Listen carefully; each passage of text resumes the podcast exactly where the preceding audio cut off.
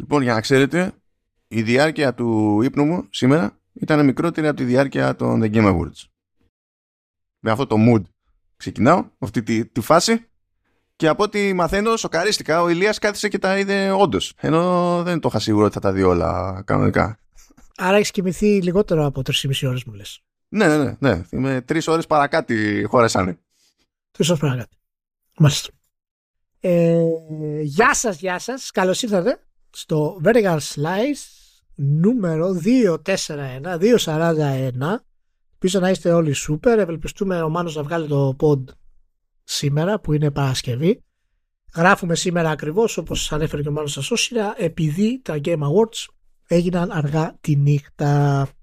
Έχουμε λοιπόν πάρα πολλά να πούμε και ελπίζω να είστε όλοι super, να έχετε ένα super Σαββατοκύριακο από όπου και να μας ακούτε. Ε, Μάνο, ε, ας βγάλουμε γρήγορα γρήγορα κατά τη γνώμη μου τι δεν σου άρεσε τα βραβεία. Τι τώρα.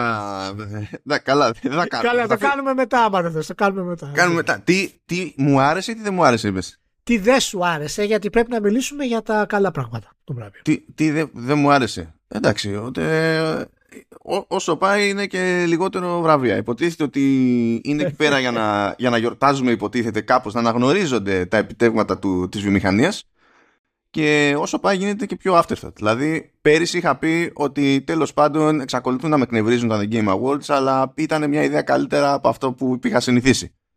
Ε, και φέτος ο, ο Κίλι και όποιοι συμμετέχουν στην παραγωγή αποφασίσαν ότι υπάρχουν και χειρότερα. Υπάρχουν και χειρότερα. Όπως το να ε, μην αφήνεις χρόνο στον Dragman να μιλήσει. Στην παραλαβή του βραβείου. Είναι, είναι γι' αυτό μια προσέγγιση. Να σφίγγεις τους τύπους της Λάριαν στο, όταν παίρνουν το Game of the Year Award ε, την ώρα που προσπαθούν να αναφερθούν σε ο, το, όσους χάσανε από την ομάδα από COVID κατά την ανάπτυξη του, του παιχνιδιού. Αλλά η, το, η φάση ήταν ε, παιδιά εμείς εδώ πρέπει να ξεμπερδεύουμε. δηλαδή είναι λίγο περίεργο. Για άλλη μια χρονιά το Best RPG ήταν από τα βραβεία που μπήκαν στην ξεπέτα. Μαζί με άλλες τέσσερις κατηγορίες τα είπε εντάχει ο Κίλι γιατί, Ηλία, δεν ξέρω αν παρατήρησες, γιατί πρέπει να μάθουμε μετά ότι Samsung και Google σκάσανε λεφτά για να κάνουν ειδική μόντα στο, στο The Sphere του Las Vegas ε, με εικαστικά ε, Clash of Clans. Έπρεπε, δηλαδή έπρεπε να πούμε στα γρήγορα τη βάση του Best RPG γιατί έχουμε να δείξουμε ένα activation εταιρικό. Δηλαδή Λοιπόν, πολύ ωραία, πολύ ωραία. Ε, να πω και εγώ τα, τα δικά μου αρνητικά και μετά θα ασχοληθούμε με τα καλά πράγματα. Ε, για να τα βγάλουμε από την άκρη. Τα δικά μου αρνητικά ήταν α, ότι το, η διάρκεια της εκδήλωσης είναι για μένα παραμένει ένα σχετικά αρνητικό και ο ρυθμός της, ε, της εκδήλωσης να, μην με παρεξηγήσετε, η εκδήλωση, ε, εγώ πέρασα πολύ καλά βλέποντας την εκδήλωση. Δηλαδή ήταν κάτι ψυχαγωγικό. Αλλά, ε, στο μεγαλύτερο βαθμό. Αλλά η ροή μεταξύ των διαφόρων ε, βραβείων και των ε, events, των happenings μέσα στην, ε, στην εκδήλωση κατά τη διάρκεια της εκδήλωσης αλλά και η ανάγκη για να, για να προωθήσουν τους σπόνσορες που χρηματοδοτούν την εκδήλωση, ε, χρειάζεται ακόμα πολλή δουλειά. Παρ' όλα αυτά, ε, νομίζω ότι ήταν μια ε, από τις εκδηλώσεις η οποία είχε τον καλύτερο ρυθμό σε θέματα παρουσιαστή. Δηλαδή ο Κίλι συγκριτικά με άλλες χρονιές είπε πολύ λιγότερες φορές τη λέξη incredible και amazing. Ναι, γιατί είπε, είπε πολλαπλές φορές ότι το τάδε παιχνίδι είναι ε, ε, χι αριθμό ετών in the making. Πήγαμε σε άλλο τέτοιο τώρα. Το έλεγε ξανά και ξανά αυτό. Ε, οπότε, οπότε αυτό είναι θετικό. Ήταν πολύ γενικά άνετο, δεν, δεν κόπιασε πουθενά. Η, η κοπέλα, δεν θυμάμαι το όνομά της τώρα, συγγνώμη, ήταν επίσης πολύ καλή και η, η εισαγωγή της ήταν πολύ φρέσκια για τα βραβεία. Δηλαδή αυτός, αυτό το στυλ που σε βάζει μέσα. Απλά θα πρέπει να είναι μισή ώρα μικρότερη. Ναι, ε, Επίσης θα έπρεπε να είναι τέτοιο. Θα έπρεπε να, ε, πρέπει να βάλουν κάποιους άλλους να τους γράφουν τα αστεία. Ε, τα αστεία ήταν άθλια. Όλο και των δύο. Δηλαδή, ήταν ναι, ναι, αλλά, ναι, αλλά αυτός συνήθως σε, σε, σε οποιοδήποτε event είναι άθλιο. Εκτός αν έχεις το Ricky Gervais, ας πούμε, και, και κάνει one man show, ας πούμε. Δεν, δεν νομίζω να έχω δει πετυχημένα αστεία. Αν και υπήρξε ένα πολύ πετυχημένο αστείο ε, στην αρχή του, ε, του κράτους, του, του ηθοποιού που παίζει τον κράτος, δεν θυμάμαι το όνομά του. Συγγνώμη. Ναι, Christopher Judge. Ε, ναι, ο Judge, ναι, ο Christopher Judge, ο οποίος είπε ότι ήταν, ε, ε, συνέκρινε τη... Ε, τι συνέκρινε ρε ήταν τέτοιο, επειδή μιλούσε πέρυσι 7 λεπτά και Α, κάτι. Ναι, ναι, η, η ομιλία του ήταν ε, μεγαλύτερη από το τρέχον ε, campaign του Call of Duty. ναι, ναι, ναι. το οποίο ήταν, ήταν πολύ καλό, ήταν πολύ καλό. Ε, πολύ Ricky Gervais ε, στυλ. Ε, το, το βασικό πρόβλημα που έχει ακόμα ε, είναι ότι δεν μπορεί να βρει σωστό ρυθμό μεταξύ ποιο βραβείο να είναι στο spotlight; Πότε να παίζουν οι sponsors; Και αυτό εννοώ βέβαια και εμβόλυμα τρέιλερ έτσι. Δεν εννοώ μόνο να προμοτάρουμε μεγάλες εταιρείες όπως είναι η Samsung όπως είναι... Ναι, ναι, μα έτσι κι αλλιώς όλα τα τρέιλερ εκεί είναι πληρωμένα. Ε, πληρώνονται με το, με το ναι, ναι, διάρκεια ναι, ναι, όχι προφανώς. Απλά κάποια πρέπει να είναι εκεί. Αυτό είναι το θέμα. Κάποια άλλα δεν πρέπει να είναι κατά τη διάρκεια της εκδήλωσης θα ήταν πολύ καλύτερο να είναι στην αρχική εκδήλωση ακόμα και το πώς έκλεισε η, η εκδήλωση με την ανακοίνωση του, του Master Hunter Wilds ήταν ε, πολύ υποτονικό για κλείσιμο τρέιλερ το Master Hunter Wilds. Θα έπρεπε να κλείσει ε, με βραβεία. Δηλαδή θα έπρεπε για να έχουμε ένα καλύτερο ρυθμό θα έπρεπε να έχουμε τα βραβεία τα οποία είναι η, το medley που είχε η ορχήστρα το οποίο ήταν εξαιρετικό κατά τη γνώμη μου ε, μετά θα έπρεπε να έχουμε το Best Direction και μετά θα έπρεπε να έχουμε το Game of the Year.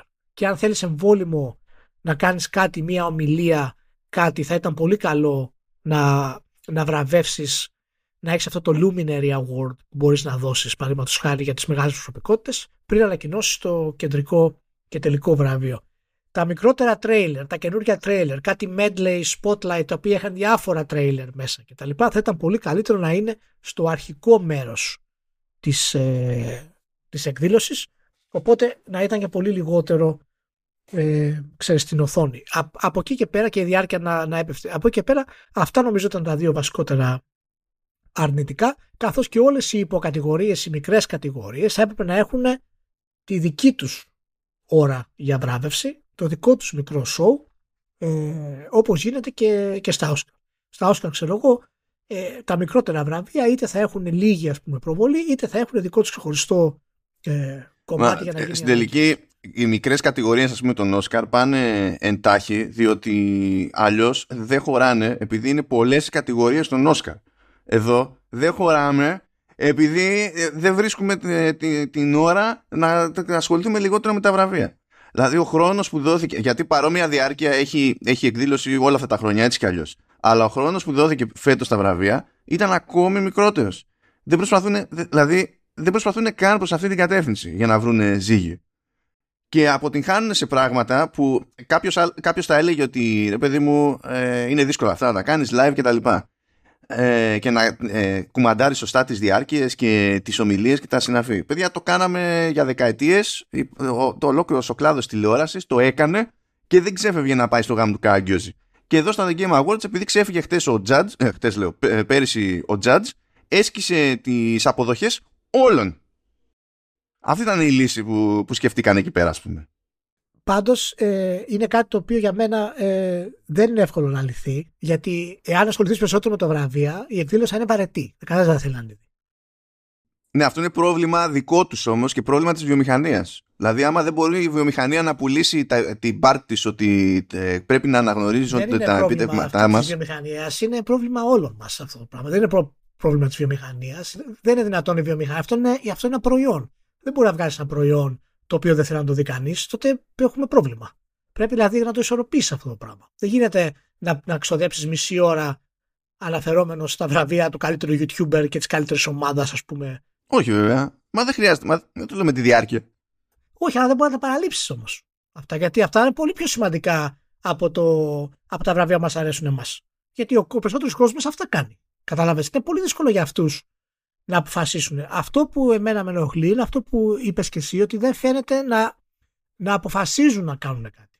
Και προσπαθούν με τους ίδιους κανόνες να αναδιοργανώσουν λίγο την κατάσταση. Και αυτό δεν, δεν έχει αποτέλεσμα. Στο pre-show με την τύπησα είχαμε ως συνήθως τα πρώτα βραβεία που ε, εξακολουθεί να είναι γελίο ότι έχουμε βράβευση στο, στο pre-show. Αλλά τέλος πάντων είχαμε τα πρώτα βραβεία. Ε, και είχαμε και τα πρώτα world premieres που βγήκε μόνος του έλεγε ο Κίλι ότι θα αποφεύγουμε αυτό το χαρακτηρισμό και ναι. ξεπατώθηκε με world premieres. Αλλά τέλος πάντων. Ναι, ναι, αλλά ήταν, ήταν world premieres όμως. Αυτό είναι. Δεν, δεν είναι σαν ναι, ναι, ναι, ήταν, ήταν. Αλλά το θέμα είναι ότι μία εβδομάδα από εδώ και από εκεί και άλλα λέει, άλλα, είναι ό,τι να είναι. Δεν, του, δεν τον πίεσε κανένας να την πει αυτή την παπάντζα, μόνος του την είπε αυτή την παπάντζα. Λοιπόν, ε, ξεκινάμε στο pre-show και έχουμε τα πρώτα world premieres και έχουμε και τα, τις πρώτες βραβεύσεις. Και έρχεται η ώρα να τελειώσει το pre-show, που το τρέχει κοπέλα, και να ανέβει στη σκηνή ο Κίλι. Και είναι στη σκηνή ο Κίλι και λέει και τώρα θα δώσουμε το πρώτο βραβείο της βραδιάς. Και τώρα θα δούμε το πρώτο world premiere της βραδιάς. Τι είναι αυτό; Τι είναι αυτό; τι, τι κακό είναι. Τι, τι κακό είναι, αφού είναι όλο αυτό, είναι μέρος της ίδιας διαδικασίας. Έχουν ξεκινήσει τα βραβεία από πριν και έχει το βασικό παρουσιαστή και λέει: Ναι, γεια σας, τώρα εγώ θα σας δείξω το πρώτο βραβείο. Δεν βγάζει καν νόημα. Μα είναι άλλο, άλλο το στυλ αυτό, γιατί τα μικρότερα βραβεία τα δείχνουμε, ενώ θα έπρεπε να μην τα δείχνουμε. Ή να μην τα δείχνουμε σε κάποιο σημείο, αλλά δεν μπορεί να κάνεις δύο show για αυτό το πράγμα, γιατί πρέπει κάποιος να παρουσιάσεις. Για μένα θα ήταν καλύτερο να. Όχι, είναι το τι λέει, δεν σου λέω να κάνει άλλα show. Δεν σου λέω να κάνει άλλο show. Όταν, όταν η συνάδελφό σου έχει παρουσιάσει προηγουμένως, έχει δώσει βραβεία προηγουμένως και συμφανίζεσαι και λες τώρα θα δώσουμε το πρώτο βραβείο, δεν βγάζει νόημα. Εντάξει, αυτό είναι περισσότερο λάθος στο, στο scripting, ας πούμε. Εντάξει. Αλλά και πάλι είναι τα, τα βραβεία τα πρώτα δεν θεωρούνται τόσο σημαντικά. Το οποίο ε, εντάξει, είναι, είναι φιλοσοφική συζήτηση. Ας πούμε αυτό δεν έχει νόημα να, να την κάνουμε ε, αυτή. Ε, το, για μένα το, το, το, βασικό πρόβλημα ήταν αυτό που ανέφερα ήταν ότι πρέπει να αλλάξουν τη μέθοδο και όχι να αναδιοργανώσουν τους χρόνους και, τη, και να επαναβαφτίσουν ας πούμε τις διάφορες κατηγορίες ε, και το πώς θα παρουσιάσουν τις διάφορες κατηγορίες μεταξύ να αλλάξουν δηλαδή τους, τους, τους sponsors, ε, τα trailers με την ε, ροή των βραβείων. Για μένα εάν η, η ροή των βραβείων ήταν καλύτερη, τον πιο σημαντικό, δηλαδή είχε ένα κρεσέντο, θα ήταν, θα ήταν καλύτερο. Και το πιο έτσι φάουλ στη ροή των βραβείων ήταν ότι ξεκίνησε με το ε, βραβείο για καλύτερη ερμηνεία. Ναι, δηλαδή βλέπεις, το οποίο προσέξε, ξεκίνησε με αυτό και ήταν το, το πρώτο βραβείο που έφυγε, στη, τουλάχιστον στο κομμάτι του Κίλι, μετά από 20 λεπτά ξεκίνησε και για 20 λεπτά είχαμε μόνο πρόμο, μόνο πρόμο και μετά ξεκινάει με βραβείο και λέμε ποιο να ξεκινήσω με το best performance. Αυτό είναι, κοίτα, ε, ε, εμένα η κίνηση δεν με χάλασε. Δηλαδή ε, το, το ότι έχει τρέιλερ και τα λοιπά ε, ήταν ωραία τρέιλερ, με ευχαρίστησε αυτό το πράγμα. Ε, ωραία ήταν τα τρέιλερ, από ανακοινώσεις καλά πήγαμε, αλλά ανά 20 λεπτά, ανά 15 με 20 έριχνε βραβείο.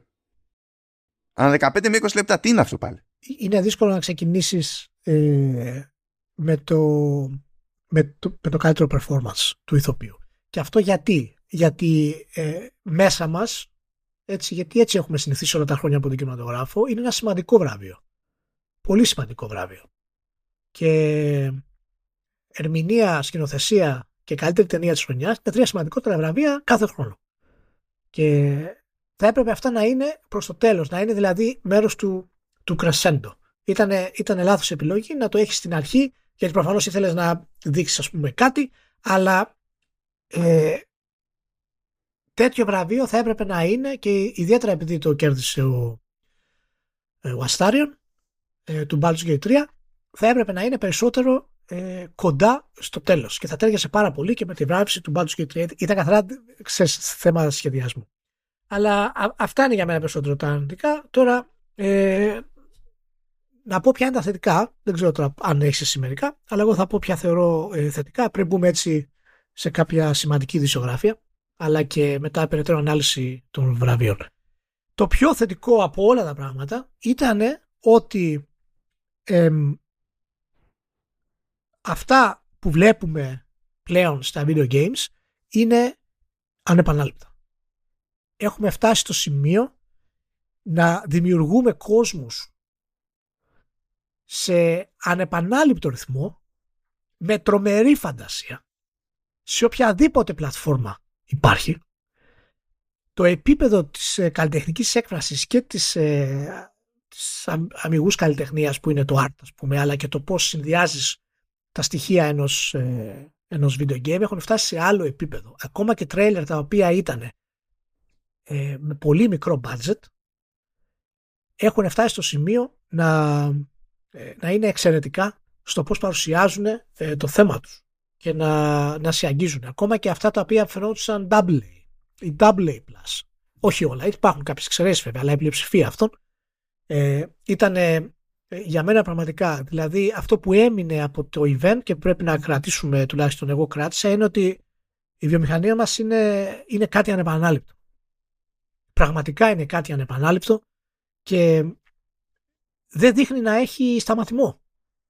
Δεν δείχνει πραγματικά να έχει σταματημό. Δηλαδή κάθε. Έχεις δει εσύ ποτέ τη μεγαλύτερη μπίσνα στο σύμπαν να, να κόβει τα χίτα, να προσπαθεί να κόψει τα χίτα. Ναι, ναι, αλλά, αλλά είμαστε, είμαστε στη, στη μεγαλύτερη δημιουργική μας περίοδο. Δεν είμαστε στην περίοδο κινηματογράφου που είναι τώρα.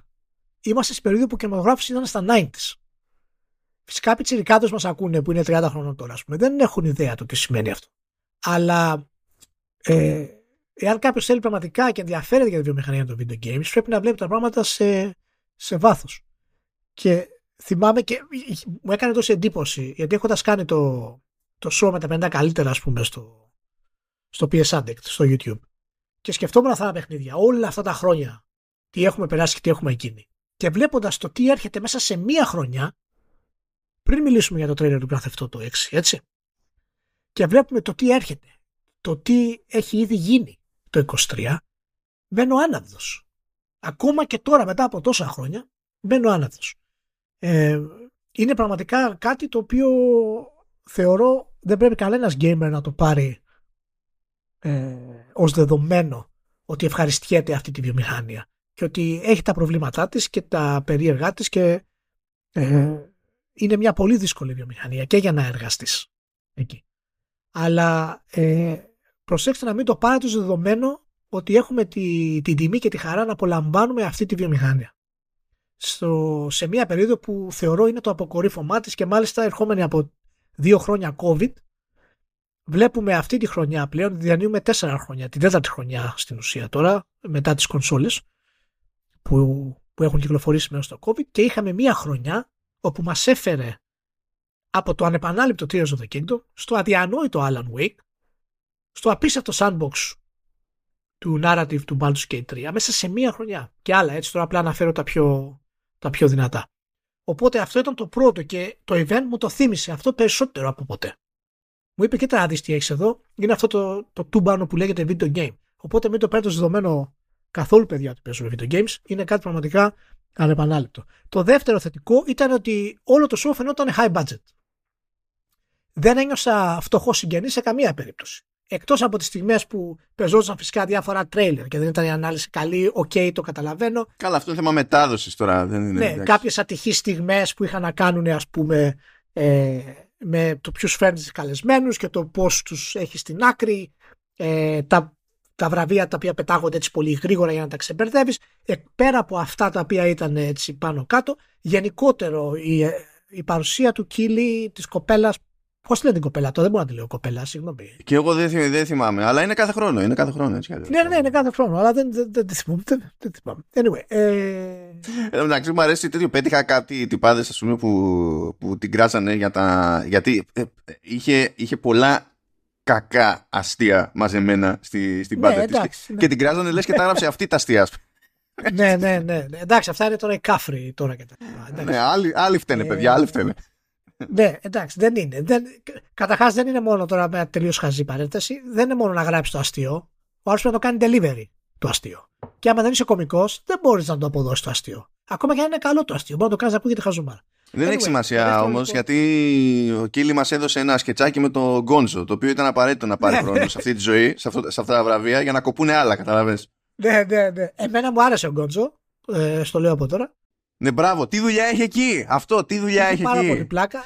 Είχε πάρα πολύ πλάκα. Μάλλον πρέπει να τα έχουμε αυτά. Εντάξει, μπορεί να μην έχουμε κάθε χρόνο γκότζο, αλλά εντάξει. Ε, λοιπόν, οπότε το δεύτερο που λέω ήταν ότι είναι high budget. Μου άρεσε, δηλαδή ήταν ένα event το οποίο μου άρεσε να το, να το δω.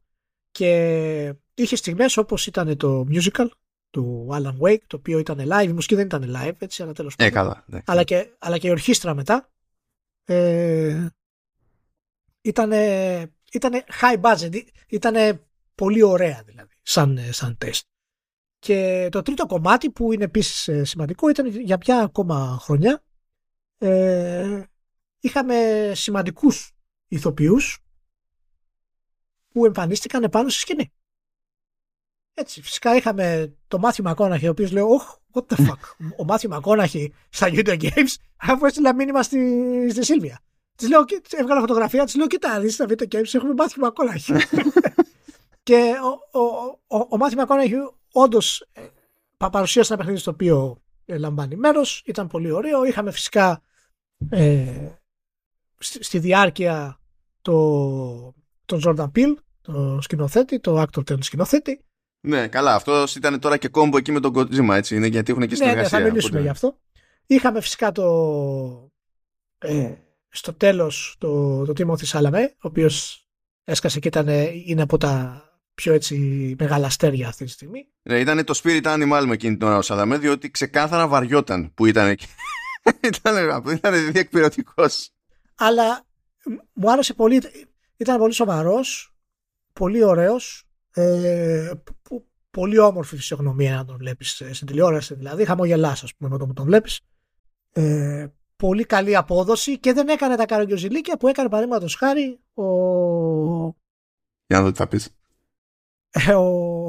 Περίμενε, το έχω. Το έχω... Πώς το λένε τον ηθοποιό, Μάθιου Άκη, πώς το λένε; Όχι, Άντωνι Μάκη θα πεις. Άντωνι Μάκη, μπράβο. Λοιπόν, να, να, σου, να σου πω.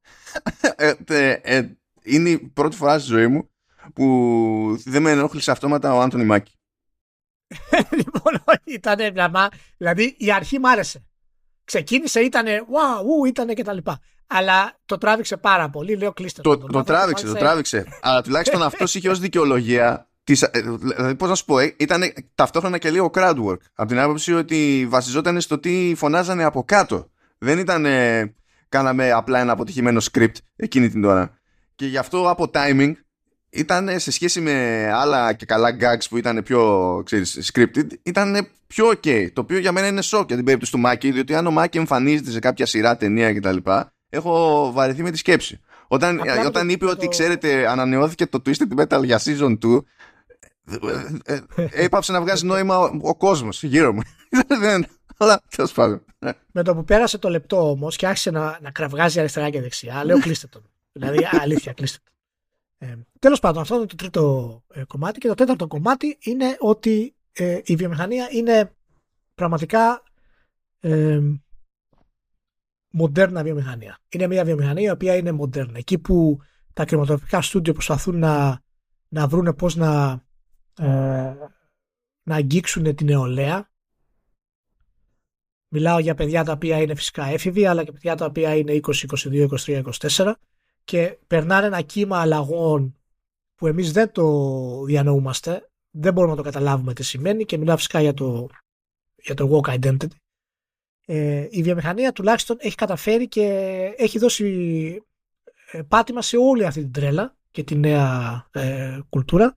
Ε, το λέω τρέλα με την έννοια και την καλή και την κακή, έτσι, γιατί είναι μια, μια περίοδος η οποία όλοι αυτοί είναι ψάχνουν να βρουν έναν τρόπο έκφρασης και μια νέα ταυτότητα. Και μου άρεσε πάρα πολύ που ακόμα και ε, ο Matt Mercer που παρουσιάστηκε, που παρουσίασε το νέο VR παιχνίδι της, ε, της Meta, στο οποίο ε, συμμετέχει, ε, μου αρέσει οι λεπτομέρειες απλά και μόνο για να, για να πούνε κάτι, γιατί ήταν απόλυτα σοβαρό στον ντύσιμός του κτλ. Δηλαδή είχε βαμμένα τα νύχια του, παραδείγματος Και αυτές οι λεπτομέρειες ε, μπορεί να φαίνονται γελίες σε πολύ νεαρού ή σε πολύ ηλικιωμένου κτλ. Αλλά μιλάνε πάρα πολύ στο, στον κόσμο και θα μιλήσουμε μετά και για το βραβείο που πήρε ο, ο Αστάριο για, για τον Baldur's Gate 3 που είναι και αυτό ένα σημαντικό βραβείο. Λοιπόν, αυτά ήταν τα θετικά τα δικά μου. Από, από κανένα θετικό, γιατί όταν θα έρθει η ώρα να τα συζητήσουμε θα έχω και άλλα αρνητικά, δεν είναι. Ναι, αν έχεις θετικό, ναι. ναι να το Όχι, έχω και θετικά. Ναι. Είναι, κοίταξε, αν μου πεις δες το αυτό ε, ως παρουσίαση για games, ε, θα σου πω ότι είναι από τις πιο εντυπωσιακές παρουσιάσεις που έχουμε δει αιώνες τώρα, διότι άμα τα βάλεις κάτω, ακόμα, δηλαδή, εντάξει, έχω συμπεριλάβει πες και κάποια πράγματα που είναι νέο DLC, ξέρω εγώ, και κάτι τέτοια, αλλά είναι λίγα αυτά τα παραδείγματα. Αλλά ε, εγώ σημείωσα 37 νέες ανακοινώσεις. 37. 37. Δεν υπάρχει παρουσίαση στο, στο ημερολόγιο τέλος πάντων άλλη παρουσίαση στη βιομηχανία που έχει τέτοιο output. Ούτε προηγούμενα The Game Awards είχαν τέτοιο output. Ούτε το show που κάνει στην Gamescom ο ίδιος έχει τέτοιο output. Ούτε το, το Summer Game Fest που κάνει στην Naughty 3 ε, έχει τέτοιο output, τίποτα. Εδώ μαζευτήκαν όλα. Ό,τι είχε μείνει πίσω, ας πούμε, που έχουν πάει όλες τις παραγωγές στο διάλογο από άψη προγραμματισμού, ε, το, το ξεράσανε εδώ πέρα. Δηλαδή, βλέπαμε, είχε και ένα μάτσο πράγματα που ανακοινώθηκαν και ήταν για το 2025. Ω προς το ποιόν αυτών που ανακοινώθηκαν και, το, και τα πρώτα δείγματα και τα τρέλερ κτλ., είμαι επίσης ε, ευχαριστημένος. Το πρόβλημά μου είναι ότι όλα αυτά είναι κάπου μέσα σε ένα πράγμα που λανσάρεται ως ε, απονομή βραβείων. Δηλαδή ε, είναι, είναι κόντρα αυτό το, το πράγμα. Εκεί είναι που, που βιδώνω. Αλλιώς κατά τα άλλα με το τι ανακοινώθηκε και τα λοιπά, εγώ πέρασα σούπερ. Ωραία. Απλά έπρεπε να είναι, διαφο- έπρεπε να είναι διαφορετικά πράγματα αυτά τα δύο μεταξύ. Τέλος πάντων. Okay. Θα το ξαναπιάσουμε. Πάμε να βγάλουμε κάποια σημαντική δισογραφία από τη μέση και θα επιστρέψουμε θα επιστρέψουμε, θα επιστρέψουμε. Λοιπόν, είπε τώρα σημαντική δισογραφία και πάω εγώ υποτίθεται να κάνω ένα recap για το τι βγήκε από True Ending και προσποιούμαστε ότι είναι σημαντική δημοσιογραφία. Ε, τη δισογραφία. Αλλά τέλος πάντων, τέλος πάντων, θα κάνω ό,τι μπορώ. Πάμε για τις ξεπέτες γιατί έχουμε και άλλα πράγματα και να επανέλθουμε στα Game Awards. Πάμε. Ε, true Ending. Λοιπόν, Twisted Tower. Μπαίνει το παλικάρι μέσα, το οποίο μέστησε στο ραντεβού το δικό του και επειδή με έστησε ο publisher λέει ε, ε, μπορείς να δεις και αυτό το παιχνίδι που δεν έχεις κλείσει σε ενδιαφέρει; Τέλος πάντων OK okay.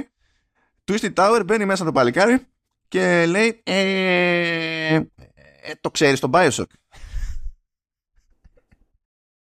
γιατί λέει εγώ, εγώ μεγάλωσα με Bioshock και λέω δεν ξέρω τι να απαντήσω σε αυτό είναι αυτό που σου λέω για τις νέες γενιές. Εγώ μεγάλωσα με Bioshock, εγώ μεγάλωσα με PlayStation 3, εγώ μεγάλωσα εγώ αντρώθηκα με PlayStation 4. το PlayStation 3 και το PlayStation 4 είναι εποχή. Είναι εποχή. Το μεγάλωσα με Bioshock δεν είναι κάτι που περίμενα να ακούσω γενικά. Ναι, δηλαδή... Όχι, ναι. Αλλά είναι ηλικιακό πάντω. Είναι ηλικιακό. Δείχνει την ηλικία του. την προδίδει. Σου λέει μετά έχω τέτοιο. Λέει, ε, ε, ε, οι εμπνεύσεις είναι λέει, τέτοιο. Bioshock, ε, Charlie and the Chocolate Factory και, και Half-Life. Και λέω γιατί. Τι, τι, γιατί μου το κάνεις αυτό. Αφού, δηλαδή, τι είναι αυτές οι δηλώσεις; Αλλά τέλος πάντων, μετά πηγαίνει κόντρα στο ηλικιακό του group και ο τύπος στην ουσία έχει φτιάξει κάτι που είναι σαν, ας το πούμε, ε, και καλά reality. Μπαίνει σε ένα πύργο, κέρδισε ένα ticket και κάθε, κάθε όροφος τέλος πάντων έχει, κάθε group ορόφων έχει διαφορετική θεματική. Παίζει ταρκίλα, ξέρω εγώ, είναι και λίγο σάτυρα της πραγματικότητας. Η αισθητική είναι 1920 ε, και κάθε όροφος είναι σαν escape room ας πούμε ναι μεν πιου πιου αλλά έχεις να κάνεις τέτοιο manipulate το επίπεδο για να ανοίξει διαδρομές δεν μπορείς να ανοίξεις όλες τις διαδρομές υπάρχει ένα κόστος ευκαιρίας ας πούμε για να κάνεις reruns και τα λοιπά και ξέρεις το περιγράφει όλο αυτό και λες εντάξει είναι procedural και σου λέει όχι δεν είναι procedural γιατί δεν γουστάρω procedural και μπερδεύτηκα μετά για, το, για την ηλικία του, διότι δεν γίνεται να έχεις μεγαλώσει με Bioshock, να είσαι σε αυτό το time frame και ταυτόχρονα να λες: ε, Θέλω να το κάνω αυτό. Ε, είμαστε τρία άτομα και δεν είναι procedural. δεν ξέρω τι συνέβη εκεί πέρα. Αλλά τέλος πάντων, OK, okay, Twisted Tower. Το είδα, το, το είδα εκεί πέρα Αύγουστο, αλλά αυτό ανακοινώθηκε κανονικά 30 Σεπτεμβρίου. Είχε εμπάργκο για ένα μήνα μετά. Τέλος πάντων, ήταν ένα χάος. Τέλος πάντων. Επίσης, πήγα και έκανα τέτοιο, μια δοκιμή στο Dragon's Dogma 2 ε, αυτό δεν έγινε, δεν ήταν από Gamescom, αυτό έγινε εδώ την περασμένη εβδομάδα. Δηλαδή έδειξε, έκανε Capcom το showcase υποτίθεται και δύο μέρες μετά είχαμε hands-on εδώ τοπικό. Σκάσανε από την Capcom με κώδικα κτλ. Ε, και ψήθηκα, ας πούμε αλήθεια. διότι από τη μία δείχνει το παιχνίδι να προσπαθεί να σε βοηθήσει εδώ και εκεί όπως κάνουν τα σύγχρονα, τις σύγχρονες παραγωγές. Και μετά σε αφήνει ας το πούμε χυμαδιό ξεκρέμαστος προς τη, τι, ε, τι προσέγγιση έχει στην α, τη β, τη γ μάχη. Και αυτά που έκανα εγώ δεν είχαν ενώ πέρασα από το ίδιο φάνελ ας το πούμε έτσι στη διαδρομή. ε, ήταν τελείως άλλα ντάλλον με το b-roll βίντεο που πήραμε από την Capcom για κάθε χρήση τέλος πάντων που είχαν ακολουθήσει το ίδιο φάνελ και ε, γίνανε τελείως άλλα πράγματα. Τελείως άλλα πράγματα όμως. Δηλαδή ήταν κάποια πράγματα που απλά δεν είχα πάρει ποτέ χαμπάρι ότι μπορούσα να τα κάνω εκείνη την ώρα. Και έμαθα με τον άσχημο τρόπο ότι ε, δεν έπρεπε να σημαδέψω μια γέφυρα που, γιατί δεν, δεν είχα υποθέσει ότι μπορούσα να την καταστρέψω. Και φρόντισα ο ίδιος να πεθάνουν όλα μου τα πόντ. Ήταν μια ευχάριστη εμπειρία εκείνη τώρα. Αλλά τι να πεις και τι να κάνεις. Ε, έχει αυτό το περίεργο που είναι φαντασίλα ε, ιαπωνικής αντίληψης και αυτό εξακολουθεί και είναι λίγο awkward. Αλλά ε, ως προς τη δυναμικότητα στην προσέγγιση ε, ψήθηκα. Απογοητεύτηκα που δεν είχε το νέο το vocation να δοκιμάσω όπου επιτίθεσε στους εχθρούς με θυμιατήρι. Μάλιστα. Εντάξει. Από, πραγματικά απογοητεύτηκα. Number 3. Ε, και τελευταία από True Ending, Bannister's Ghost of New Eden που βγαίνει το Φεβρουάριο. Είναι η δεύτερη μόντα που, που κάνει τέλος πάντων η εταιρεία με, το, με τη Focus μετά από το Vampire. Ε, έχω δει όλο το προθετικό υλικό που έχουν βγάλει που δείχνουν συνήθως action και λένε διάφορες παπάντζες, ξέρω εγώ, για το ξέρεις, oh, οι επιλογές σας, oh, εκείνο, oh, το άλλο. Και το demo που έπαιξα εγώ για μία ώρα ε, μου έδωσε πολύ καλή εντύπωση για την ατμόσφαιρα που δεν πετυχαίνει το προθετικό υλικό της Focus για αυτό το παιχνίδι. Δηλαδή βλέπω τι, τι δείχνουν για να σε πείσουν ε, με trailers και ε, developer diaries και gameplay trailers και τα λοιπά και δεν αποδίδουν το πόσο καλή είναι η ατμόσφαιρα όταν το παίζεις ή το, το ότι είναι τελείως άλλο το ζύγι και δεν έχει τόση μάχη και έχει και εξερεύνηση έχει και γρίφους και ιστορίες ε, νομίζω επικοινωνείται στραβά αυτό το παιχνίδι. Δεν ξέρω τώρα ποιο θα είναι στο τέλος το αποτέλεσμα, αν θα είναι αρκετά σόι. Ε, στα σίγουρα, αλλά νομίζω επικοινωνείται στραβά. Αυτά, τα υπόλοιπα είναι στα links εκεί πέρα, μην το κάνουμε τελείως γιούχου. Πάμε Επίσης, πάμε από ελληνικό game dev εκεί πέρα, γιατί πήρε ημερομηνία το Σιόραμα. Το Σιόραμα ε, δεν το αναφέρω πρώτη φορά, διότι είχε και παρουσία, είχε και φέτος παρουσία στην Gamescom, είχε όμως και πέρυσι παρουσία στην Gamescom. Είναι ε, ελληνική παραγωγή και στην ουσία είναι, είναι shipping ε, simulator. Το να λέμε shipping, ε, από τη σκοπιά, μιλάμε για ναυτιλιακά, ρε παιδί μου. Οπότε έχεις να κάνεις με management των, ε, των διαδρομών, ε, έχει ένα μάτσο τέλος πάντων πραγματικά λιμάνια για να, ε, για να συμπεριλάβεις, να υπολογίσεις κτλ. Ε, και είναι αρκετά εξειδικευμένο ώστε να πιάσει πιστεύω συγκεκριμένη γονίτσα και έχουν, τέτοιο, έχουν κάνει και κονέ με ξένο publisher. Θα μου πεις με τι θα κάνουν με publisher από Ελλάδα, αλλά τέλος πάντων το λέω για την ιστορία. Είναι, έχουν κάνει κονέ με την Plugin Digital και το παιχνίδι βγαίνει ως ο νούπος, τελική του εκδοχή, ας το πούμε, ε, βγαίνεις στις 14 Δεκεμβρίου ε, οπότε δεν ξέρω πόσοι έχετε βλάβει με ναυτιλιακά αλλά μπορεί να είστε από αυτούς που είστε στον κλάδο των ναυτιλιακών και ψήνεστε εκτός ωραρίου να ασχολείστε και πάλι με τα ναυτιλιακά. Ε, συμβαίνει αυτό. Ο, ο Λεωνίδας κάθεται και σερβίρει στη, στη μία του δουλειά κάθε μέρα και στον ελεύθερο του χρόνο ε, έπαιζε ένα παιχνίδι στο οποίο ήταν σερβιτόρος. Οπότε δεν ξέρω Συμβαίνουν αυτά. Το αναφέρω για την ιστορία. Και άλλο ένα ε, ελληνικό παιχνίδι που προκύπτει που φύτρωσε είναι το λεγόμενο Σκαραμαζούζου. Το Σκαραμαζούζου μπορεί να μην δίνει αυτή την essence που θα προσπαθήσω να μεταφέρω ε, με βάση το όνομα ε, αλλά είναι στην ουσία adventure ελληνικό της παραγωγής είναι από το ε, Blue Moon Studio δεν είναι καν το πρώτο παιχνίδι του είναι το, το δεύτερο που έχει κάνει το studio ε, και πιστεύω εκ πρώτης ότι έχουν κάνει ενδιαφέρουσα δουλειά στα εικαστικά. Είναι, είναι σκοτεινό, μην σας ξεγελάει το όνομα έτσι όπως τα, τα ακούτε. Και επιχειρίζεστε τον ήρωα τέλος πάντων που ε, ξυπνάει κάπου και όσοι είδησες στα games ε, δεν έχει ιδέα ποιος είναι και τι κάνει εκεί πέρα κτλ. Οπότε το ζήτημα είναι να τα μάθει όλα αυτά τα πράγματα. Αλλά φαντάζομαι ότι το κλου της υπόθεσης είναι οι περίεργοι χαρακτήρες στην διαδρομή, από τους οποίους δεν έχω συγκεκριμένη εικόνα, να πω την αμαρτία μου, ε, και, τα, και τα εικαστικά. Τα εικαστικά όταν λειτουργούν ε, είναι αρκετά cool, τουλάχιστον εκ πρώτης. Θα το δούμε. Δεν έχει πάρει αυτό η ημερομηνία. Απλά προέκυψε, φύτρωσε εκεί πέρα στο inbox μου. Στην έκδοση είναι η Ify Games που πάνω κάτω εκεί πέρα είναι και τα άτομα που τρέχουν το Indie Pump και το ελληνικό παράρτημα της, της IGDA είναι ένα, ένα κόμπο εκεί πέρα. Ναι. Περίεργο. Φεύγουμε και από εδώ πέρα. Ένα γρήγορο update από Transmedia διότι πρώτον ε, έσκασε το teaser trailer του, του Fallout που θα σκάσει το Prime Video. Είδα, είδαμε και κάτι σχετικό εκεί σε The Game Awards. Εντάξει, δεν ήταν κακό το trailer του Fallout. Δεν ήταν κακό. OK okay, ήταν, OK. Okay. Επίσης, μάθαμε στα The Game Awards ότι ανανεώθηκε για δεύτερη σεζόν το, το Twisted Metal, όπως είπα και προηγουμένως. Κάποια πράγματα ε, προκύπτουν στο φυσικό κόσμο, δεν, δεν τα αντιλαμβάνουμε ως φαινόμενα. Δεν νομίζω κατάλαβε κανένας γιατί πήρε ανανέωση το Twisted Metal ως σειρά. Ε, για να μπορεί ο Anthony Mackie να βγάζει κραυγές. Στα μικρόφωνα, γι' αυτό. ε, και από εκεί και πέρα έσκασε, ε, τέτοιο, έσκασε teaser, teaser, έσκασε trailer τέλος πάντων για τη δεύτερη σεζόν του, του Halo η οποία και σκάει τον Φεβρουάριο σκάει τεχνικό στο πίκο και λαδάρα δεν έχουμε πίκο καλά παίζει όχι πίκο λέω Paramount Plus sorry Ελλάδα δεν έχουμε Paramount Plus, αλλά έχει κονέ με Paramount Plus ε, η Κοσμοτέ, οπότε λογικά θα είναι Κοσμοτέ TV. That's that.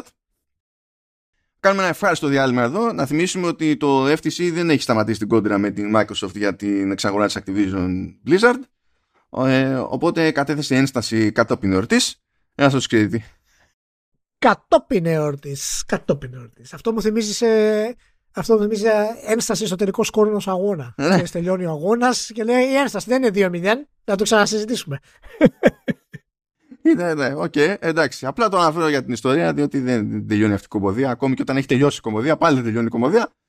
Ναι. Α, στο μέτωπο εκεί πέρα των απολύσεων, το οποίο δεν, δεν συνεχίζει και την υπόνο, απολύσεων τέλος πάντων, κλεισίματα από, στούντιο κτλ. Ε, έχουμε stuff, διότι η Rovio που ανήκει πλέον στη Sega κλείνει το στούντιο Lumi. Ε, οπότε, γεια σας.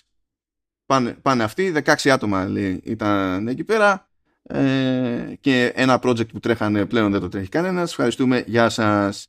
Επίσης, ε, άγνωστο αριθμό ατόμων έστειλε και η EA από την Codemasters. Τώρα οι δηλώσεις που κάνει η EA ωστόσο σε αυτό το θέμα είναι, δείχνουν να, έχουν να κάνουν περισσότερο με το κομμάτι του management θεωρητικά αλλά δεν είναι και πολύ έτσι σαφής ε, και δεν ξέρουμε στη τελική πως είναι αλλά ναι. τον έφαγε λίγο πόνεσε λίγο και οι Codemasters παρότι πέταξε εκεί πέρα τα F1 23 και το καινούργιο εκεί το WRC δεν είναι ότι καθότανε ε, OK okay, ξέρω εγώ κάνουν εκεί τα δικά τους και φυσικά Embracer Group δεν γίνεται να λείπει το Embracer Group από αυτές τις γιορτές ε, διότι παίξανε τέλος πάντων απολύσεις και στη New World Interactive που είναι οι τύποι που τρέχουν εκεί πέρα το Insurgency και εκεί πέρα είναι επίσης ψηλοάγνωστος ο αριθμός που πήρε πόδι fun stuff, fun stuff ε, κάτι που δεν σχολιάστηκε ιδιαίτερα και στα βραβεία σαν φάση αλλά την απισχέτη να κάνεις ε, πάει και αυτό Also. Ωραία. Ε, ε, Επίσης τα γρήγορα. Ε, γίνανε, βγήκε ο Phil Spencer και λέει ότι τέλος πάντων συνεργαζόμαστε με κάποιους whatever για να φτιάξουμε λέει δικό μας mobile store ε, το οποίο δεν είναι περίεργο το είχαμε πει εδώ πέρα αλλά τέλος πάντων ακούγεται και καιρό ότι θα προσπαθήσει να το κάνει ειδικά μετά τη σχετική ευρωπαϊκή νομοθεσία που θα δώσει το περιθώριο να σκάνε άλλα stores για να γίνει ναι, ναι. ναι ε, ε, σίγουρα θα χρησιμοποιήσει το gaming IP για να τραβήξει κόσμο σε store. Ε, βέβαια αυτό είναι easier said than done διότι η ύπαρξη του store δεν σε σώζει απαραίτητα. Εδώ δεν σε σώζει ντε και καλά η ύπαρξη του Xbox App στα Windows και το ότι ε, στα Windows σου ανήκουν τα Windows και έχεις και το Microsoft Store κτλ. και μπορείς να κάνεις πράγματα εκεί πέρα. Αν ήταν τόσο εύκολο θα το έχεις πετύχει με τα Windows. Θα δούμε. Είναι, θα είναι ένα ενδιαφέρον φαινόμενο που θα παρατηρούμε προχωρώντας όταν έρθει η ώρα. Ε, επίσης πλέον με το, μπορείτε να κάνετε stream και VR games με το Steam Link ε, σε headsets της Meta. That's fun. Αυτό για την ιστορία. Δηλαδή μπορείτε να έχετε παιχνίδια που δεν είναι στημένα για Quest, να είναι στημένα για Steam VR ή PC VR όπως θέλετε πείτε τέλος πάντων ε, και μέσω της εφαρμογής Steam Link που έτσι και αλλιώς έκανε stream τα παιχνίδια από το PC σας τα κανονικά ας το πούμε ε, όπου ε, τώρα μπορείτε να στριμάρετε σε Quest και, και παιχνίδια που είναι στημένα για, για Steam VR με ό,τι αυτό μπορεί να σημαίνει τώρα δεν ξέρω πως το OK θα είναι σε ποιότητα εικόνας αλλά στην τελική τοπικές συνδέσεις δεν θα έχει πάρει το ναι. πρόβλημα. Ε, κάποιες ασημαντότητες θα υπάρχουν σε αυτό το φάση αλλά εντάξει είναι μια ένα μέρος της βιομηχανίας αυτή τη στιγμή που είναι ξέρεις, το ένα πάνω στο άλλο μέχρι να βγάλουμε άκρη το τι, το τι θα υπερισχύσει και ποια είναι τα, τα βασικά σου τεχνικά χαρακτηριστικά που πρέπει να έχουν όλοι. Ε, αυτό επίσης το επόμενο το βάλα για σένα διότι πετάχτηκε η Starbreeze ε, χωρίς να το ζητήσει κανένας και είπε έκανα κονέ ε, για να βγάλω το, να ετοιμάζω λέει, το Project Baxter το οποίο είναι παιχνίδι multiplayer και ε, ανταγωνιστικό και τα λοιπά ε, για Dungeons and Dragons. Αυτό το πάω απλά, απλά για την πάρτι σου. Για, για κανένα λόγο. εντάξει, εντάξει, εντάξει. Μου αρέσει το internal code name που είναι Project Baxter. Αλλά είναι Starbreeze. Οπότε κάτι καλό θα βγει αυτό. Δεν υπάρχει περίπτωση. Και να πούμε ότι είναι κανονικό license, έτσι. Ναι, ναι. ναι. Να πούμε παίρνει το license από το Wizards of the Coast ε, για να βγάλει το, το παιχνίδι. Θα δούμε. Θα δούμε. Ε, επίσης, ε, βγήκε από Ultra και Atomic ε, μία έρευνα συγκεκριμένα για τους PC Gamers ε, και έχω βάλει τέλος πάντων link εκεί πέρα για να διαβάσετε περισσότερα στοιχεία. Απλά έχω εδώ πέρα τα, τα χοντρά ε, και τα έβαλα γιατί τέλος πάντων δημιουργούν μια εικόνα κάπως. Λέει π.χ. ότι το 75% των PC gamers Τώρα μιλάμε βέβαια για αγορά Αμερικανική και Ηνωμένο Βασίλειο, που βέβαια υποτίθεται ότι συγκριτικά είναι και πιο ανεπτυγμένες αγορές και πιο πλούσιες αγορές. Το 75% λέει των PC gamers ε, θεωρούν ότι οι τιμές των ε, παραγωγών AAA ε, είναι πολύ ακριβές, πολύ ψηλές. Με 3-4 το 87% λέει ότι για αυτούς παίζουν πολύ σημαντικό ρόλο οι εκτόσεις ε, για το αν αποφασίζουν να αγοράσουν κάτι ή όχι. Ε, το οποίο δεν είναι παράξενο φαινόμενο διότι για να καταλάβετε η προτινόμενη τακτική για εκτόσεις σε Steam ε, είναι μία φορά το μήνα. Όχι μία φορά στο μήνα κάνουν εκτόσεις σε Steam. Δηλαδή ε, εσείς αν είστε developer και φτιάχνετε ένα παιχνίδι και τα λοιπά και στο Steam είναι ότι για να πιάσει τόπο με jumps ε, με, με απότομα άλματα σε τζίρο και τα λοιπά η όλη φάση το παιχνίδι της τιμολόγησης ότι καλό είναι να βγάζει το παιχνίδι σας έκπτωση μια φορά το μήνα αυτή είναι η προτινόμενη τακτική γενικά επίσης λέει ε, μόνο το 36% των παικτών ας το βαφτίσουμε το 1 τρίτο για ευκολία ε, αγοράζουν ε, σε full price ε, ε, ψηφιακές εκδόσεις ε, PC Games. Οι υπόλοιποι λέει πολύ απλά περιμένουν, ε, προτιμούν να περιμένουν για εκτόσεις, πακέτα ή να τους κάτσει μέσω κάποιας υπηρεσίας ή whatever προσφοράς τέλος πάντων να, το παιχνίδι τσαμπέ. Το 75% 3 4 πάλι των PC Gamers αγοράζουν indies. Και λένε ότι ο βασικός το, λόγος που το κάνουν αυτό το πράγμα είναι τέλος πάντων η δημιουργικότητα που συνα, συναντά κανείς στο, στο segment αυτό και ε, ως προς το, την ανακάλυψη των παιχνιδιών που έχουμε πει εδώ πολλά και ότι είναι πρόβλημα είναι πρόβλημα για τη βιομηχανία όσο έχουν τα πράγματα λέει 36% όσων απάντησαν ε, βρίσκουν δύσκολο το να καταφέρουν να εντοπίσουν καινούρια παιχνίδια ε, το οποίο δεν είναι ωραίο ποσοστό για την όλη φάση και ειδικά στο PC από την άποψη ότι το Steam κάνει πολλή δουλειά για να αυξηθούν οι πιθανότητες να πάρει κάποιος χαμπάρι το οτιδήποτε. Κάνει πολλή δουλειά. Δηλαδή συγκριτικά οι κονσόλες είναι, δεν ξέρουν τι τους γίνεται σε αυτό το θέμα. Για να... Που εκεί πρέπει να είναι πολύ χειρότερο να προσπαθήσεις να ανακαλύψεις κάποιος κάτι κουλό ας πούμε. Από το πουθενά. Anyway, αυτά. Σιγά σιγά μπαίνουμε στα σημαντικά.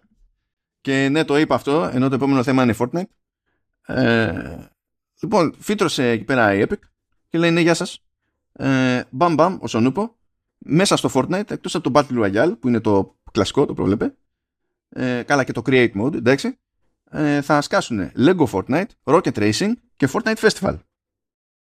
Τα οποία στην ουσία είναι άλλα modes, παύλα, άλλα παιχνίδια και είναι ένα μαζικό μπαμ εκεί πέρα που κάνει στην προσπάθεια που έχει ξεκινήσει υποτίθεται με το Fortnite να μετατραπεί σε κάποιο είδους ας το πούμε metaverse και αυτό φαίνεται για από λεπτομέρειες ε, όπως ότι το item, ε, το, το item locker των παικτών ε, είναι κοινό σε αυτά τα παιχνίδια οπότε πράγματα που έχουν μαζέψει ξέρω εγώ σε ένα παιχνίδι ε, θα βρίσκουν χρήση και στα άλλα modes π.χ.